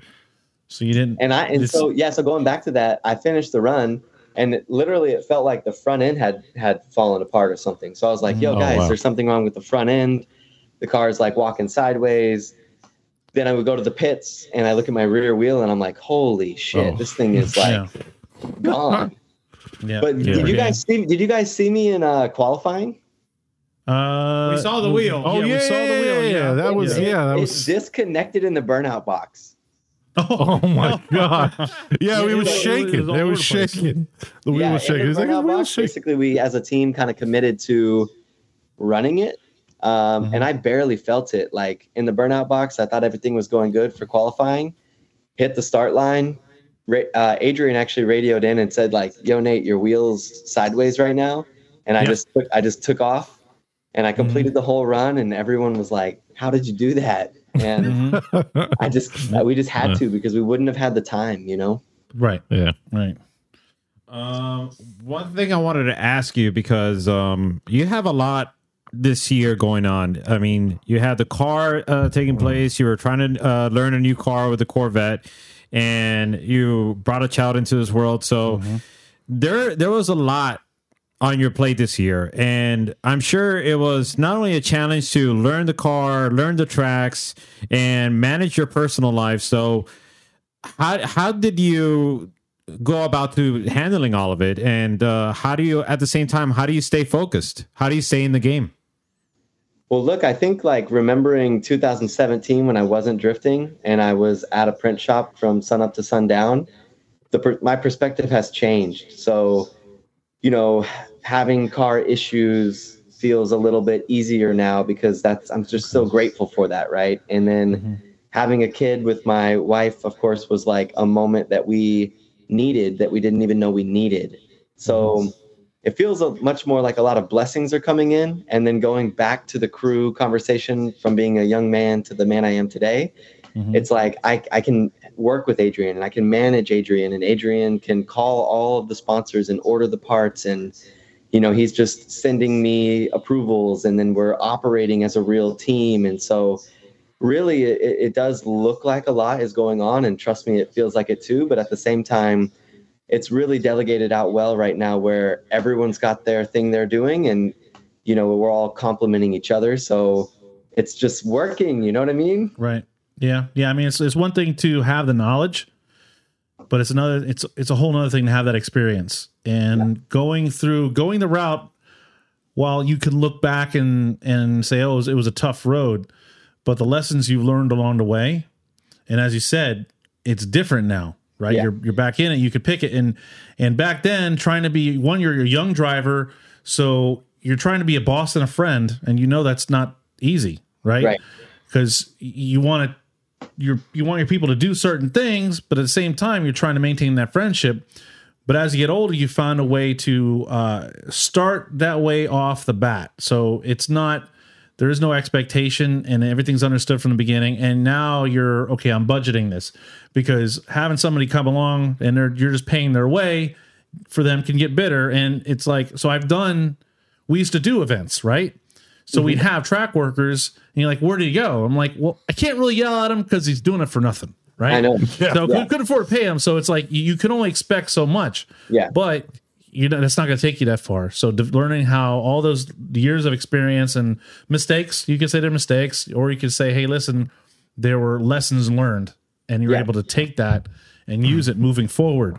Um, it, we've seen it when we've seen it in your driving, and I think going from the vet for you was almost like you watch like Dragon Ball Z, right? You're like you're seeing this fight scene, and then next thing you know, well, I've been wearing this hundred pound vest. Now let's fight. Oh! yeah, yeah, like- yeah. That's basically what it seemed like. What the vet was training like with weights for you. Yeah. Getting back in your car, you just seem way more dialed in, despite the rear end issues. Yeah, I mean, and, and that's exactly right. Like we talked about, the vet made me think. It made me stay on my toes. It made me like focus on where is this rear wheel because I've never driven this car. And then when I got back in my car, you know, just like close my eyes and I can feel everything. I know where it all is. Mhm. And so I just applied that same focus with the 240. And then I was like, holy shit. And I would just watch some tape from my spotter and be like, I'm on the edge of the track. You know, like if I just do this every time and don't try any harder than this, Right. like everyone else better be on the edge of the track or else I'm going to be further out than them and I'm going to run a better lead line. Yeah. And uh, something I will say, uh, which was super interesting, with the rear wheel having an issue uh, in qualifying, I remember throwing the car in and kind of feeling this weird like stick, Mhm. and then I missed my line. So I immediately was like, damn, that was not the best run I've ever done. But I qualified 17th, right? So therefore, I had to chase everybody first. And that's a good point. Yeah. that I think was a huge advantage. I loved it. like I loved it. Like I don't know. Right. I think it put the pressure on them. They had to do a good lead run. Most of Right. them would dirt drop or make some small mistake. And then in, in my ear was just like, yo, just do exactly what you've been doing. Like don't do anything extra. They've Yeah. already made a mistake. Run your lead line. And so that gave me the freedom to be like, oh shit, I don't gotta do anything extra. Just like let me just do my So thing we and then I would Yeah. get the win. Then I got the win. Yeah. Then I got the win. And you know what I mean? It was like Yeah. Chasing first is is pretty cool. Yeah. Yeah. so we start seeing him like being Oh, so, so qualified. he- he's doing it on purpose. He's doing it on purpose. No, we know Yeah, we start yeah. seeing him doing it. Oh, yeah. Yeah, if you, So, see, Ben, me, you have biff, some- uh, if you see me biff the qualifying next time, you know why. Yeah. Well, then he's just trying to get in the middle of the pack. He wants he wants to chase first. so Ben, you had something queued up. Uh oh yeah. You were I- showing him something on the screen. Right, exactly. Um, but Are you not- actually, I wanted you to kind of go over um your team members and what their roles are, and kind of give uh, everybody a, an understanding of because we see Nate out on the track in the pits, but we Mm. That's his kind of right, and, It's and not really too. But um, we kind of want to know like who else is around the pit area because there's so many moving parts that perhaps uh, this is a good opportunity to kind of let everybody know like oh hey you know this is this person in charge of this and so forth so care to like kind of uh, clue us in as to who's a part of your team Yeah, yeah, for sure. All right. So you guys got to remember the foundation of this is me doing my best to build a team that can, let's say, perform at the highest level. So in, let's say, Klutch Kickers, it may be a bit overkill. Uh, but basically, I'm trying to prepare my team to, let's say, go into bigger opportunities, right? So, with that being said, I'm just using Klutch Kickers as the operations to prepare for moments in the future. Uh, Okay. So with that, the team basically is comprised of the driver. So I'm the driver. Um, you know, kind of the operating part is myself. So basically, like I'm really, really, really letting everybody know what I would like them to do and the reason behind that.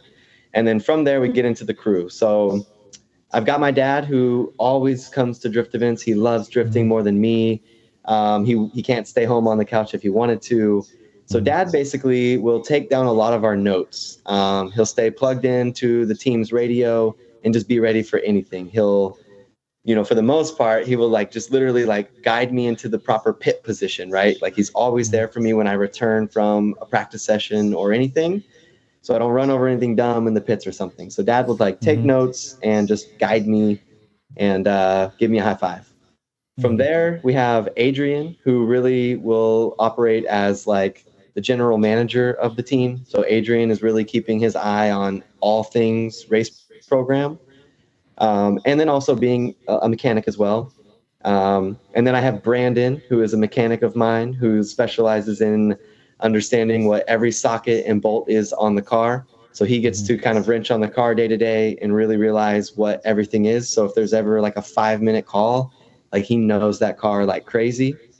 Um, and then around the pits, you'll see sometimes uh, Bailey, who is Adrian's lady, and she will either sell merch or she will be answering emails for the print house on the track. Um, and then I'm trying to think. We got, I mean, that's really kind of the the the race team, if you will. So two mechanics and dad, and then um, you know some merch activation with Bailey or my lady when she can come with the kid, or Austin, our graphic designer. So yeah, we usually like try to pull someone from the print house and then the race team. So that's really our team. But I know it can look like a ton of people are always around, but yeah. Oh, oh, and my spotter. How am I going to forget my spotter? How am I going to forget that? Yeah. Um. Actually, now that you mentioned yeah, that, you're gonna do yeah, that question. talking about your uh, talking about your spotter. Why don't we? Um. Hang on. Let me see. I love Where it. is it at? There it is. Okay. Uh, now that I got it. Uh, talking about your spotter, I actually caught him in the job. Like this. Well, you guys won't be able to see Okay. it. Uh, There you Paul go. probably will. Yeah, I'll just pull that. Okay. So um, during competition, there we go. So I don't know how you have. Uh, what's the role here? What is, what is his play? His techniques. For for all we know, this is something that uh, works for him. That works for you. So perhaps Ketter elaborate because I got to tell you, like on a serious note, that every time that I've had the opportunity to go over to uh, Nate's pit and he's your spotter is there and just the wealth of knowledge and information that that man is able to spit out just makes me just feel like well you know i i don't belong there like oh, really? yeah no it's seriously though just the way how he's able to sort of uh Take explain over things Nate's conversation. well, what Nate's trying to say is we're going through this right now. And Nate's kind of looking at him like, I, I can explain it to them. Well, Yeah. look, Ben, you're always welcome at our pit. So don't ever feel like you don't, you can't fit, you can't hang out. You know what I mean? But uh, so yeah, so what you're looking at here is Matt. He's probably praying for me at the moment or doing some craziness. But there's a lot of uh, there's a lot of so Matt is basically my spotter, and he is an OG. Like this dude, um, you know, he's he's in it. He is in the sport. He's currently Jeff Jones's spotter in Formula Drift, um, and he has his roots tied back in drifting before I was born. You know what I mean? Like he is really, really somebody that used to spot for me in pro racing. So he was uh, Enjuku racing, Kevin Lawrence and myself. Uh, he was our spotter. And I shit you not, like when we go into a qualifying session, we will at Klutch Kickers, we will go through our qualifying session. And before we even go to the drivers' meeting, we will know exactly who we're battling. We will know the top 64. Like he has an Excel spreadsheet that will blow your mind. And this is what he does for his fun. So he is a guru and he's in my ear. And uh, he's definitely like elevated me in in a in a really positive way, you know. Yeah, I like from my perspective. I mean, and you don't. I mean, it's just like very enlightening. The the things, the knowledge and stuff. I just sit there. I'm just fascinated by like what he has to say because he's able to actually just narrow down and sort of uh, extract things that like you know we've mentioned before how we'll miss details, but he'll go into like such deeper levels that I'm just like you could just sit there and just be uh, I guess uh, like for me in a way, I you know I'm in a state of trance, just listening to this guy with the wealth of information that he's spitting out. So I'm just like, wow, like Nate's in pretty good hands if this guy's a, uh his spotter. Yeah. I, Well, I, I just saw quite good. Well, for example, you know, like to Ben's point, it's like, you know, we a little bit of background here is just like we will literally put a gear in for the car for qualifying and a gear in for the car for competition. And these will be like different wheel speeds for different reasons. And mm-hmm. again, this is just math on an Excel spreadsheet that gives a result that we're trying to accomplish. And before we had Matt, we just didn't have that information. We didn't have that knowledge. And Matt's just stayed in drifting forever, um, you know, for multiple years and years and years. And he's that's like his that's like his value, right? Like he can really explain stuff from momentum of car to gearing to RPM levels. Like when someone tells me like, yo, Nate, what's up? I read your logs and I really want you at 6,400 RPM instead of 62 and a half. I'm literally like, how do you know that? You know what I mean? Mm-hmm. Like, and mm-hmm. then it gives me a target to hit. So now maybe I'm on the line for or whatever it may be, trying to win the race or not. And instead of worrying about the crowd and everyone and all the things, I'm literally like 6,400 RPM. I better hit this line and I better hit this RPM range because they're going to read the logs and then they're going to tell me. And like, I want to, you know what I mean? Like, it Yeah. holds me accountable. So that is a level of our team that we've never had without Matt. And he's been with me this whole year. So I got to keep booking him, man. He's got to, he's got to carry us on, you know? Yeah. So so now here's a question. You make the jump back over to FD. Who's gonna get him? I know, right? I know, I know, I know. Well, I guess when Jeff quits FD, I can join it. you know? oh man, Oh, that's predict the future. All right. Uh, let me just go ahead and uh because the chat is uh, popping tonight. Yeah, I, I, got, So- I, got, I, I got actually a question. Yeah. And then, uh, so first question over here again from uh, Patrick Goodin. He's a fan. Uh, Nate, have you ever had an uh, an extremely hungover teammate crash into you for no reason on a skid pad? Dude, I mean, I don't know how many. Like, yes, absolutely, man. Like the I, it's. Uh, there's been so many good times in drifting. Like, uh, looking back on it, it's so gnarly, and that's what I'm saying about the industry. Is like, no matter the race results, like me and Pat have gone through so many gnarly moments, terrible moments, cool moments. Like, just drifting as a sport is rad, and like, I want to keep that camaraderie alive. Um, but yeah, dude, uh, Pat's Pat's the man. Yeah. All right. Um, He had another one for Tim though. yeah, I got I got another one. Let me just uh, mention that. Uh, question for Tim. I see life jackets behind me. Ben, uh, does Tim own a jet ski? Which would go back to the earlier point in, in the discussion. I may or may not own a jet ski. may or may not. Alleged, allegedly own a jet ski. but I wasn't. I wasn't the jet skier that. That abandoned you. Yeah, that abandoned me. Uh, no, I don't have. No, one. No, he, he's Oh, got man. he's got life jackets got, for some I got life jackets. Me and my wife, we had uh, paddle boards They're scared of for a swimming. while, and um, well, not scared of swimming. my wife likes to be safe, so she wants go. to make sure every has everybody has a life jacket. So safety first when I take the family out. Okay. You got to get some No- tips no from jet ski. Honadale, dude. He used to race jet skis. Yes, yes, I know. yeah. I know. We had him on um as well. Yeah, that's that's. Do you know about his ferret room? No, He has a room full of ferrets. Yeah. I do not know that. Well, yeah, this is we He's- found he- out. He's the ferret whisperer. The ferret whisperer's got a room that's, full of ferrets. That's a whole nother world. Oh, that's funny. Uh, fo- follow up in regards to, I guess the um, the skid pad. Uh, he says uh, New Orleans at NOLA. I need Nate's side of the story from NOLA. Oh, yeah, dude. So we got to remember uh, the hazy memory here. But I remember going to NOLA with Pat. So for BC Racing, BC Racing brought us out to NOLA. Uh, Pat Goodin, myself, and Kevin Lawrence. And I want to say the clearest memory is us on a street throwing beer bottles as high as we can and watching them smash, right? So like Pat, NOLA was a blur, dude. NOLA was a blur. But the skid, like uh, they let us on the big track. I remember this, and it was super gnarly and fun. Um, I think we had our turbo setups together, and I think that we drag raced. But ask Pat, did I? Who won the drag race? Was it Pat or Kevin? oh. You What gotta were the ask him. vehicles? What were the vehicles? We were in two. We were in our, our two forties. Pat had his coupe. I had my S thirteen, and Kevin had his S fourteen. Hmm. It was super We're, fun. wait, we're wait, waiting for a reply. We'll Yeah. get back to you. Yeah. oh, Pat said he won. Pat said he won. Of course he did. Yeah, of course. Yeah, I thought he did. he jumped the line. He jumped the line. Oh, we should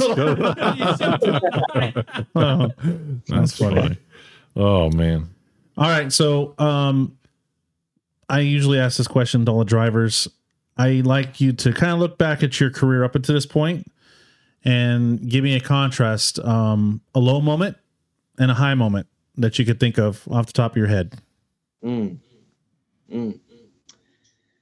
I mean, I guess you'd say low moments would be in transitions that you didn't know you would maybe keep drifting, right? Mhm. Like drifting can be something that is very, very taxing to maintain. Mhm. And you can get your one, two, three years where you're just like on fire. Uh, so for me, I guess you'd say the 2017 season was my lowest moment where I gave up drifting and I thought I may never drift again, and that was cool. And if it came back, I would drift again. Um, so that was for sure my lowest moment. But again, like out of that brought my best moments. I definitely Okay. think, you know, since 2019 to current days have been my most fun with drifting. Um, I feel like I've had the most level head and been able to speak to partners and sponsors on the value of drifting and the value of the lifestyle of drifting. Um, so yeah, I mean, to kind of put it in more of like a pinpoint direction, would say like when you blow a motor and you don't know if you can afford another one, those moments suck. Um, or if you have to miss races that you've committed to being at, those moments suck. Mhm. So drifting can suck a lot. okay, so now now let's um I don't know if I'm straight off the your timeline here, Ben, but sitting down at the track after the event, how confident were you? Did you think you had it in the bag before we announced it, or were you still like I'm not too sure? No, I knew, I knew. Yeah, Well, because Connor had spun. That's that's right. Yeah, Yeah, that's right, yeah. easy So it was kind of it was an easy one. Yeah. And Maybe to be actually kind honest, of I the let it opposite go. way around. horrible, right? You're like, what? What are you talking about? Dude, to shout out to shout out the left side of the bracket here. You know, it's one of those things where I I had Savio in the 64, so I felt pretty good. Like I know he's ripping and he's on one, but I felt like I just would be sharp. Um, you know, and then uh, just as I was breaking into the 32s, I'm like, man, I got Naren. He qualified first, and then I got Dirk Stratton, and Yeah. that dude's like super mm-hmm. sharp. And then I had Honadale, and mm-hmm. so by the time I got to Connor, and Connor, I love you, but I was just like, I got Connor. You know what I mean? I was like, he's he he does not have as much experience as me. Like mm-hmm. I'm I've been able to work through these dudes that like have a ton of experience. So yeah. I just I had figured I could put on a good show and, and take Connor out. Uh, again though, you know, to Connor's point, he has a great car. He has a great crew chief, Andrew. Like he he has all the math dialed just as much as we do. And I knew like his car can beat me. It would just be like who who fumbles and I knew it I knew on that day like I wasn't fumbling, you know? Mm-hmm. So Um, one of the, like yeah, and talking about the bracket, that's actually one of the things that we were highlighting in the broadcast is that we took a look at the bracket and we realized It like was we heavy on the left side. You yeah, the left side of the bracket, you have the top four championship contenders on that side of the bracket, and we're like, okay, this is just absolutely wild. What's going to transpire, mm-hmm. and just and it did not disappoint. Yeah. And we're just like thinking, like, okay, well, Animal Z is not gonna have it tough. Jonathan Nairn is not gonna have it tough. Like every, everybody there was not gonna have it tough. And not have it easy. well, yeah, sorry, yeah, yeah, it, it wasn't going to be easy for anybody involved. Uh, thank you, Tim.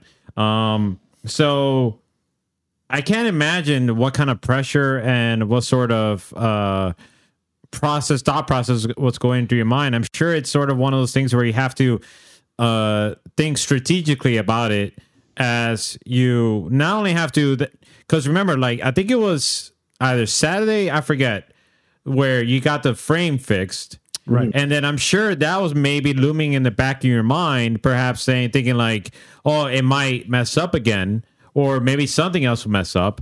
Uh, but then at the same time, it's like, okay, well, you have that going on, but then now you have to go uh, battle against these behemoths, if you want to even call them that. Um, and then just sort of try to manage all of that and keep yourself in the game. So, how do you how how were you able to uh, handle that? Yeah, so a bit opposite of what you would think, right? So with the rear end of the car, my mindset was like, let it break. Like I do not care. Okay. When they put me on the track, I don't even think about it, and I literally forgot about it. Like I did not think about that rear subframe issue from the time that I battled Jonathan Nairn. Like Okay. Just at that time, it was like that never even happened. So that wasn't on my shoulders. Um, you know, and then really like what I felt like I had on my side for momentum was like, again, being in the Corvette, I had to really read all of the 30 seconds of the run as much as I could. So when I got into the 240, I was just very, very aware. Like I'm in the car and I can look ahead of them, I can see them, I can see their line about to go off track. So for me, it was like just staying in the present moment and then just, I guess, allowing a mistake to hopefully happen on their end uh, was was the game that I was playing versus adding any pressure of that might break or holy shit I can't beat Jonathan Nairn. He qualified first. Like I just kind of tried to see it and then and then make that happen. And uh, on on that day it worked out for me. Yeah. Took you all the way to the top. Yeah, and then like when you get to that point, you're just like, wait, wait, is there more battles? Like you almost get lost in it. You're just like, Yep. you you kind of lose track of like where you're at because if I started and I did this, I started thinking about like, okay, if I don't win this one, then I think I'm on the box, but I'd get third. And then I was like, don't think about any of that. Right. Like just try to win every one of them, and then whenever they tell you you're done drifting, you're done drifting. And it kind of felt like that for me. Yeah, battle one battle at a time. Yeah, battle at a time. get it done, get it done, get it done. Damn, let's keep going. No, Nate, it's over. I want to keep going. No, it's over. Shit. All right. You know, Yeah. so so the car seemed dialed in. dude, the Um, car was sharp. Yeah. That car was sharp. Like, right. so quick, quick little skinny version here is like, so I had a wiring issue that ended up blowing my motor. So literally, the chassis harness in my car was from somewhere around 2017. So it mm-hmm. went 18, 19, 20, 21. And I had never redid any of the wiring in the car. So obviously it's like brittle and it's starting to cause issues. And we realized like the wiring has just been through it. And, you know, whether it's not grounding properly, it's not delivering fuel properly, like there's too much going on to try to sift through it and figure it out. So again, like in that last 48 hours, we rewired everything and like the motor felt so sharp. The car would turn on every time. The screen wouldn't give me any issue. Like there was just no electrical issues, no motor hiccups. Um, so yeah, I like had a ton of confidence, which just keeps me thinking about the drifting event, right? Like it keeps me thinking about my line and how to better it. Mhm. Um, and in competition, what was the hardest thing to try to really lock in was the like start to initiation with like let's say Dirk, right? Like okay. with those fast cars on the tire they're on, my timing there was the hardest part out of the whole run. hmm Yeah, because that sets your pace for the rest of the run. Yeah, yeah, and there's they have like much more mechanical grip, whether it be the ride height of their car. Like I still want mine to be low enough and look cool. Yeah. yeah, And like, yeah. You know what I mean? Yeah, yeah, no, and that's that's one thing that like I don't like when I go to drift events. I see all these cars. Ja- I mean, I understand why they do it, right? You know, everything's jacked up, and, and I'm just like, I like this the JDM style, right? To, to I'm slammed. Trying to keep, I'm trying to Yeah. keep both. You know. It's hard. It's hard. You know, Dustin Miles was good at that. Mhm. At least that he's you know Admiral Coast, he was able. It was pretty low, and he was able to hang for the most part. But um, Randy Noah, freaking Randy Noah, yeah, Randy Noah is another one, right? Sliding with that. Um, but okay, so now any major changes you have to make to the car, or you think you're just gonna just do some basic maintenance and and let it ride? Um, yeah, we're gonna like change the oil, change the spark Right. plugs. Uh, we're gonna actually put a new subframe in it, so we have one that's gonna be obviously reinforced, so that way we don't have this issue. Mhm. And of course, you got to remember too at the track, um, Honadale's team. So Mhm. Ernie, Honadale's guy, and Connor's guy, Andrew, helped weld my subframe back. Oh, And they're they're doing the whole like you know one eye it looks close to this pretty like, you know I mean like so Right. it's hard to say if that pickup point is even in the exact spot it should be. Uh, so Right. to kind of eliminate that chance, we're just going to throw a new subframe in it and uh, make sure she's like well aligned. Mhm. But yeah, it was so funny too because Ernie on Honadale's team was like, you know, I don't know if we can, whatever. He was like, "Fuck you, dude!" Like, you know, it was like, "I'm fixing shit." and then the same Yeah, way yeah. Andrew, Andrew came at the end of the van, was like, "Fuck you, man!" Like, they, they helped me, you know, get by, and then we got by. Yeah, Yeah. I mean, we've seen that in the past with um, Rome uh, lending a transmission to um, Alec and then taking the number one qualifying spot on that transmission. Yeah, we've seen that before in the past, so it, it's Right. it's always good to be on the um, the uh, the winning edge of that that that scenario, right? it don't always happen, but in the same regard, like I lend gears to Honadale and we work together and like, you know, I love that camaraderie, right? That's how when when in 2012 drifting was. Everyone would help everyone.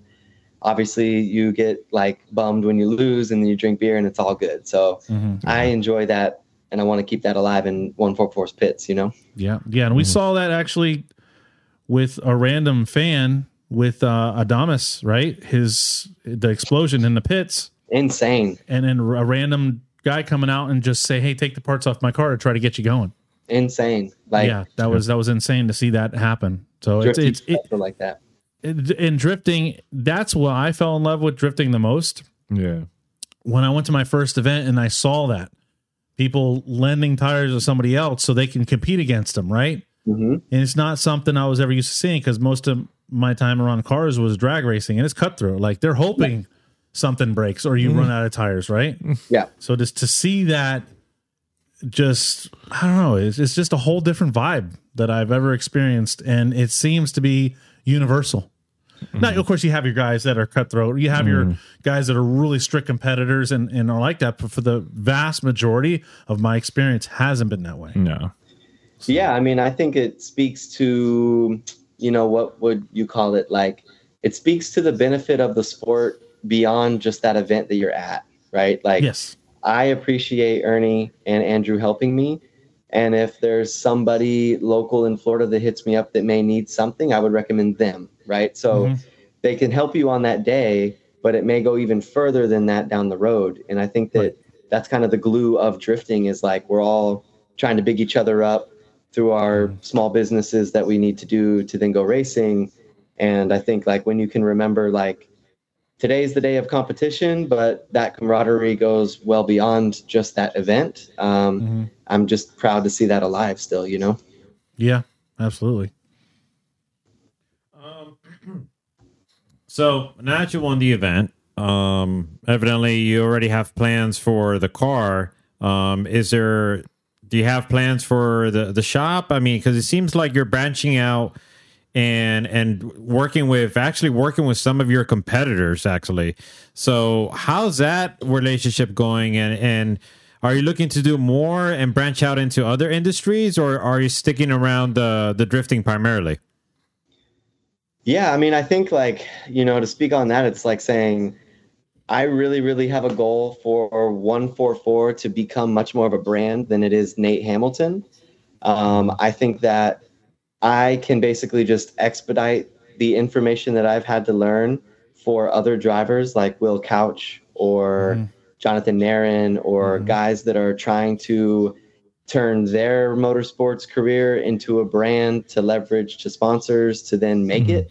Um, and then I just happen to be the dude that prints the shirts that can kind of expedite that. So like my goal is to print for as many drivers as possible. And you know what's kind of cool on the back end of that is the more we print together, the better I like the better pricing I get on my blanks because the more my volume goes up, the better margins we make, which then I offer to the guys. So in a way, all of us working together just allows, you know, your 48 or 72 pack of shirts to be more affordable.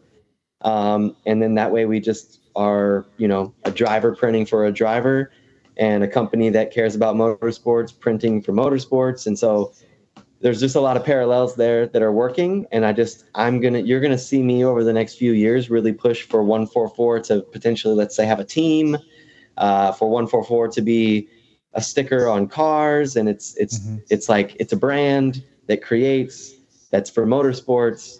And my hope is to be able to be scalable in the future with my investments and just take over the drifting industry and be the plug that can allow everyone to rock solid t-shirts and uh, sell Right. them and make a profit that helps fund their tire budget right Right. Hmm. Pay forward. but yeah it is it is weird sometimes because like you get the so to go to the on track moments it's like yo what up sick the shirt's so great awesome and then when you beat him in comp it, it's like fuck you dude you know so there's a, yin, there's a yes. yin and a yang to it but again like it speaks further than just that event right like obviously you know when you get knocked out of comp it's just not the funnest thing but at the same time you cool off and then i'm still here mm-hmm. for you you know Right. Yeah. Good. Good deal. And then um, the the other thing I wanted to ask you is that you're publishing or basically expressing some of this, uh, some of your journey on your YouTube channel, right? yeah yeah. Yeah yeah i mean yeah like um you know youtube for me comes and goes. It's something that i will be honest and say like i'm definitely not consistent with um it's a full-time job and i don't have anybody in the position right now that's operating it um i l- enjoy being in front of a camera and telling a story um but at the same time you know it's it's a tough it's a tough hire right like creating is tough finding the right Mhm. person is tough YouTube monetization is tough when you're small and you have however many subs we have, like a thousand or something, right? So it's just one of those things that I would love for the brand to do more in the future, but right now it's pretty stale. Um, Mm-hmm. And yeah, but I do enjoy telling a story on YouTube. Yeah, it's it's it takes a lot of time, and doing it yourself sucks. Right? No, it does because you're like, okay, I'm gonna change my tires. I don't want to record that. I'm just gonna freaking change my tires. Oh, I'm gonna I'm gonna do. You know, I'm not gonna record me freaking welding my exhaust because that's gonna take. It's gonna slow down the process. You just want to get it done. Yeah. So it does. You got to bring somebody in, and then that's here. Now you're not another expense, right? And now maybe they don't interpret things or they don't have the same um, vision, right, that you have to put up. So th- it's a hard thing. It's a hard It thing, is. but it, it's something that can benefit you very fairly well if you can yeah right. like i need to lean into it more for sure but i just you know the print shop's busy. We're getting jobs. We're going racing. You know it's something that i want to do it and i want to do it right. And i almost fear i guess you'd say like i almost fear doing it like randomly. Uh, i'd much rather just like maybe pause it and build a solid foundation and then relaunch it and then just make sure when i relaunch it's consistent so i'm on the fence there you know like i don't know how to how to get that one going yet I get you. I get you, man. What? Oh, okay. Um. All right. So took home first place. Got some money. Right. Get Yep. to throw that back in the program. Feels good finally to get on that podium. Mhm. Um. And you're gonna make some changes to the car, and I assume you're gonna keep the game plan the same, going to round five. Yep, yep. The boys are talking about just car setup, gearing for the bank, Mhm. um, kind of how we can walk into the first practice session as prepared as possible.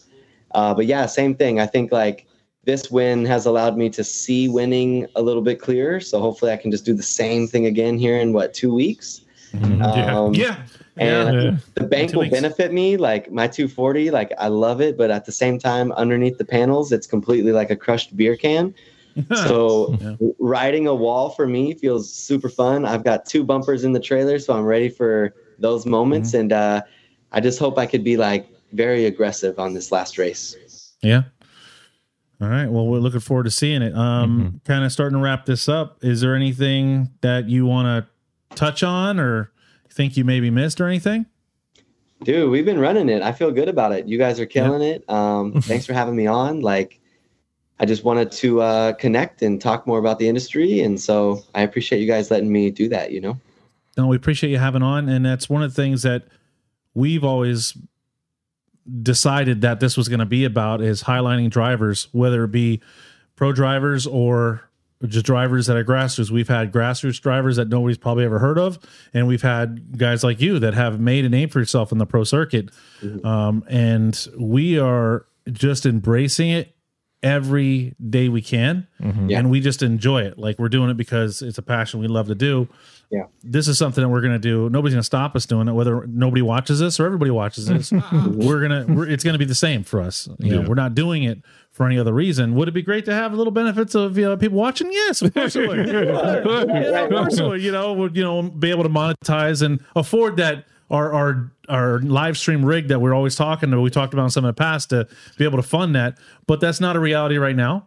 Mm. But it's not going to stop us. We Well, and I like I like where you're going with it, and I kind of get that same mindset with YouTube or whatever mm-hmm. program you want to start up. It takes time, and then just imagine everything you're cataloging right now. When you do hit the mainstream light, they can go back and watch it. So like Yeah. you're just cataloging, you know, you're mm-hmm. cataloging your brand, you're cataloging your yourselves, mm-hmm. and mm-hmm. it'll it'll pop off. You know. Yeah, yeah.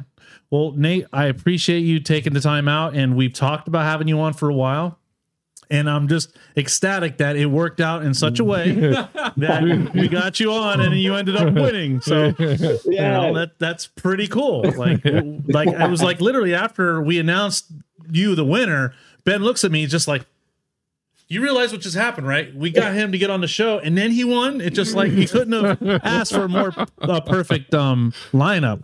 Um, so again, shout out to your family. Yeah. You're you're you're a new dad, and I'm sure you're Yeah. loving that life, right? Yeah. Absolutely. absolutely. Yeah. So uh, it's I guess let's end. What is your YouTube channel, and where can people find you on the Instagrams or whatnot? Yeah, yeah. I think the social plugs. YouTube is just one four four, uh, and then yeah, just I think Nate Hamilton one four four, and then the print house is one four four's print house. Um, so those are like the three spots that we're dropping content. Okay. All right. So Yep. those of you guys that are watching, you know, support this man. I mean, he's doing big things, and it's been great to just watch your progression and see how just that everything has worked out. And it's great to see you on top. And we're looking forward to round five to see what happens. That's right. It's just getting started, man. I'll see you guys in a few short weeks, and thanks for having me on. Absolutely. no, thank, you so for much. coming. All right. Uh, Have a good night. Wait, what? But what? no, no, no, hang on. Just to go do the thing, uh, folks. Uh, thank you for watching, and uh, we hope to see you two weeks from now. Two weeks from now. Well, Wait, two on, weeks no, from no, now. no, no, so no. wait, hold on a second. Hang Are on. we doing the thing? The thing? Oh yeah, yes. The thing, the thing. Okay. But but we're gonna make an announcement. We, we could use a space to do the thing. right. There's he has a good space to do the thing. All right. But we gotta. Hey, hey, Nate, can you stick around Yeah. for a moment Yes. after this? Okay, we're Okay. gonna sign off. Sign off We're gonna figure some things out about the thing. about the thing, and then we will make an announcement soon enough. Okay. In the meantime, though, just uh, just follow us along. We'll make an announcement hopefully soon enough, and you'll probably see us soon again. In the meantime, thank you all for watching. Appreciate your time, and hope to catch you next time. Take care and good night.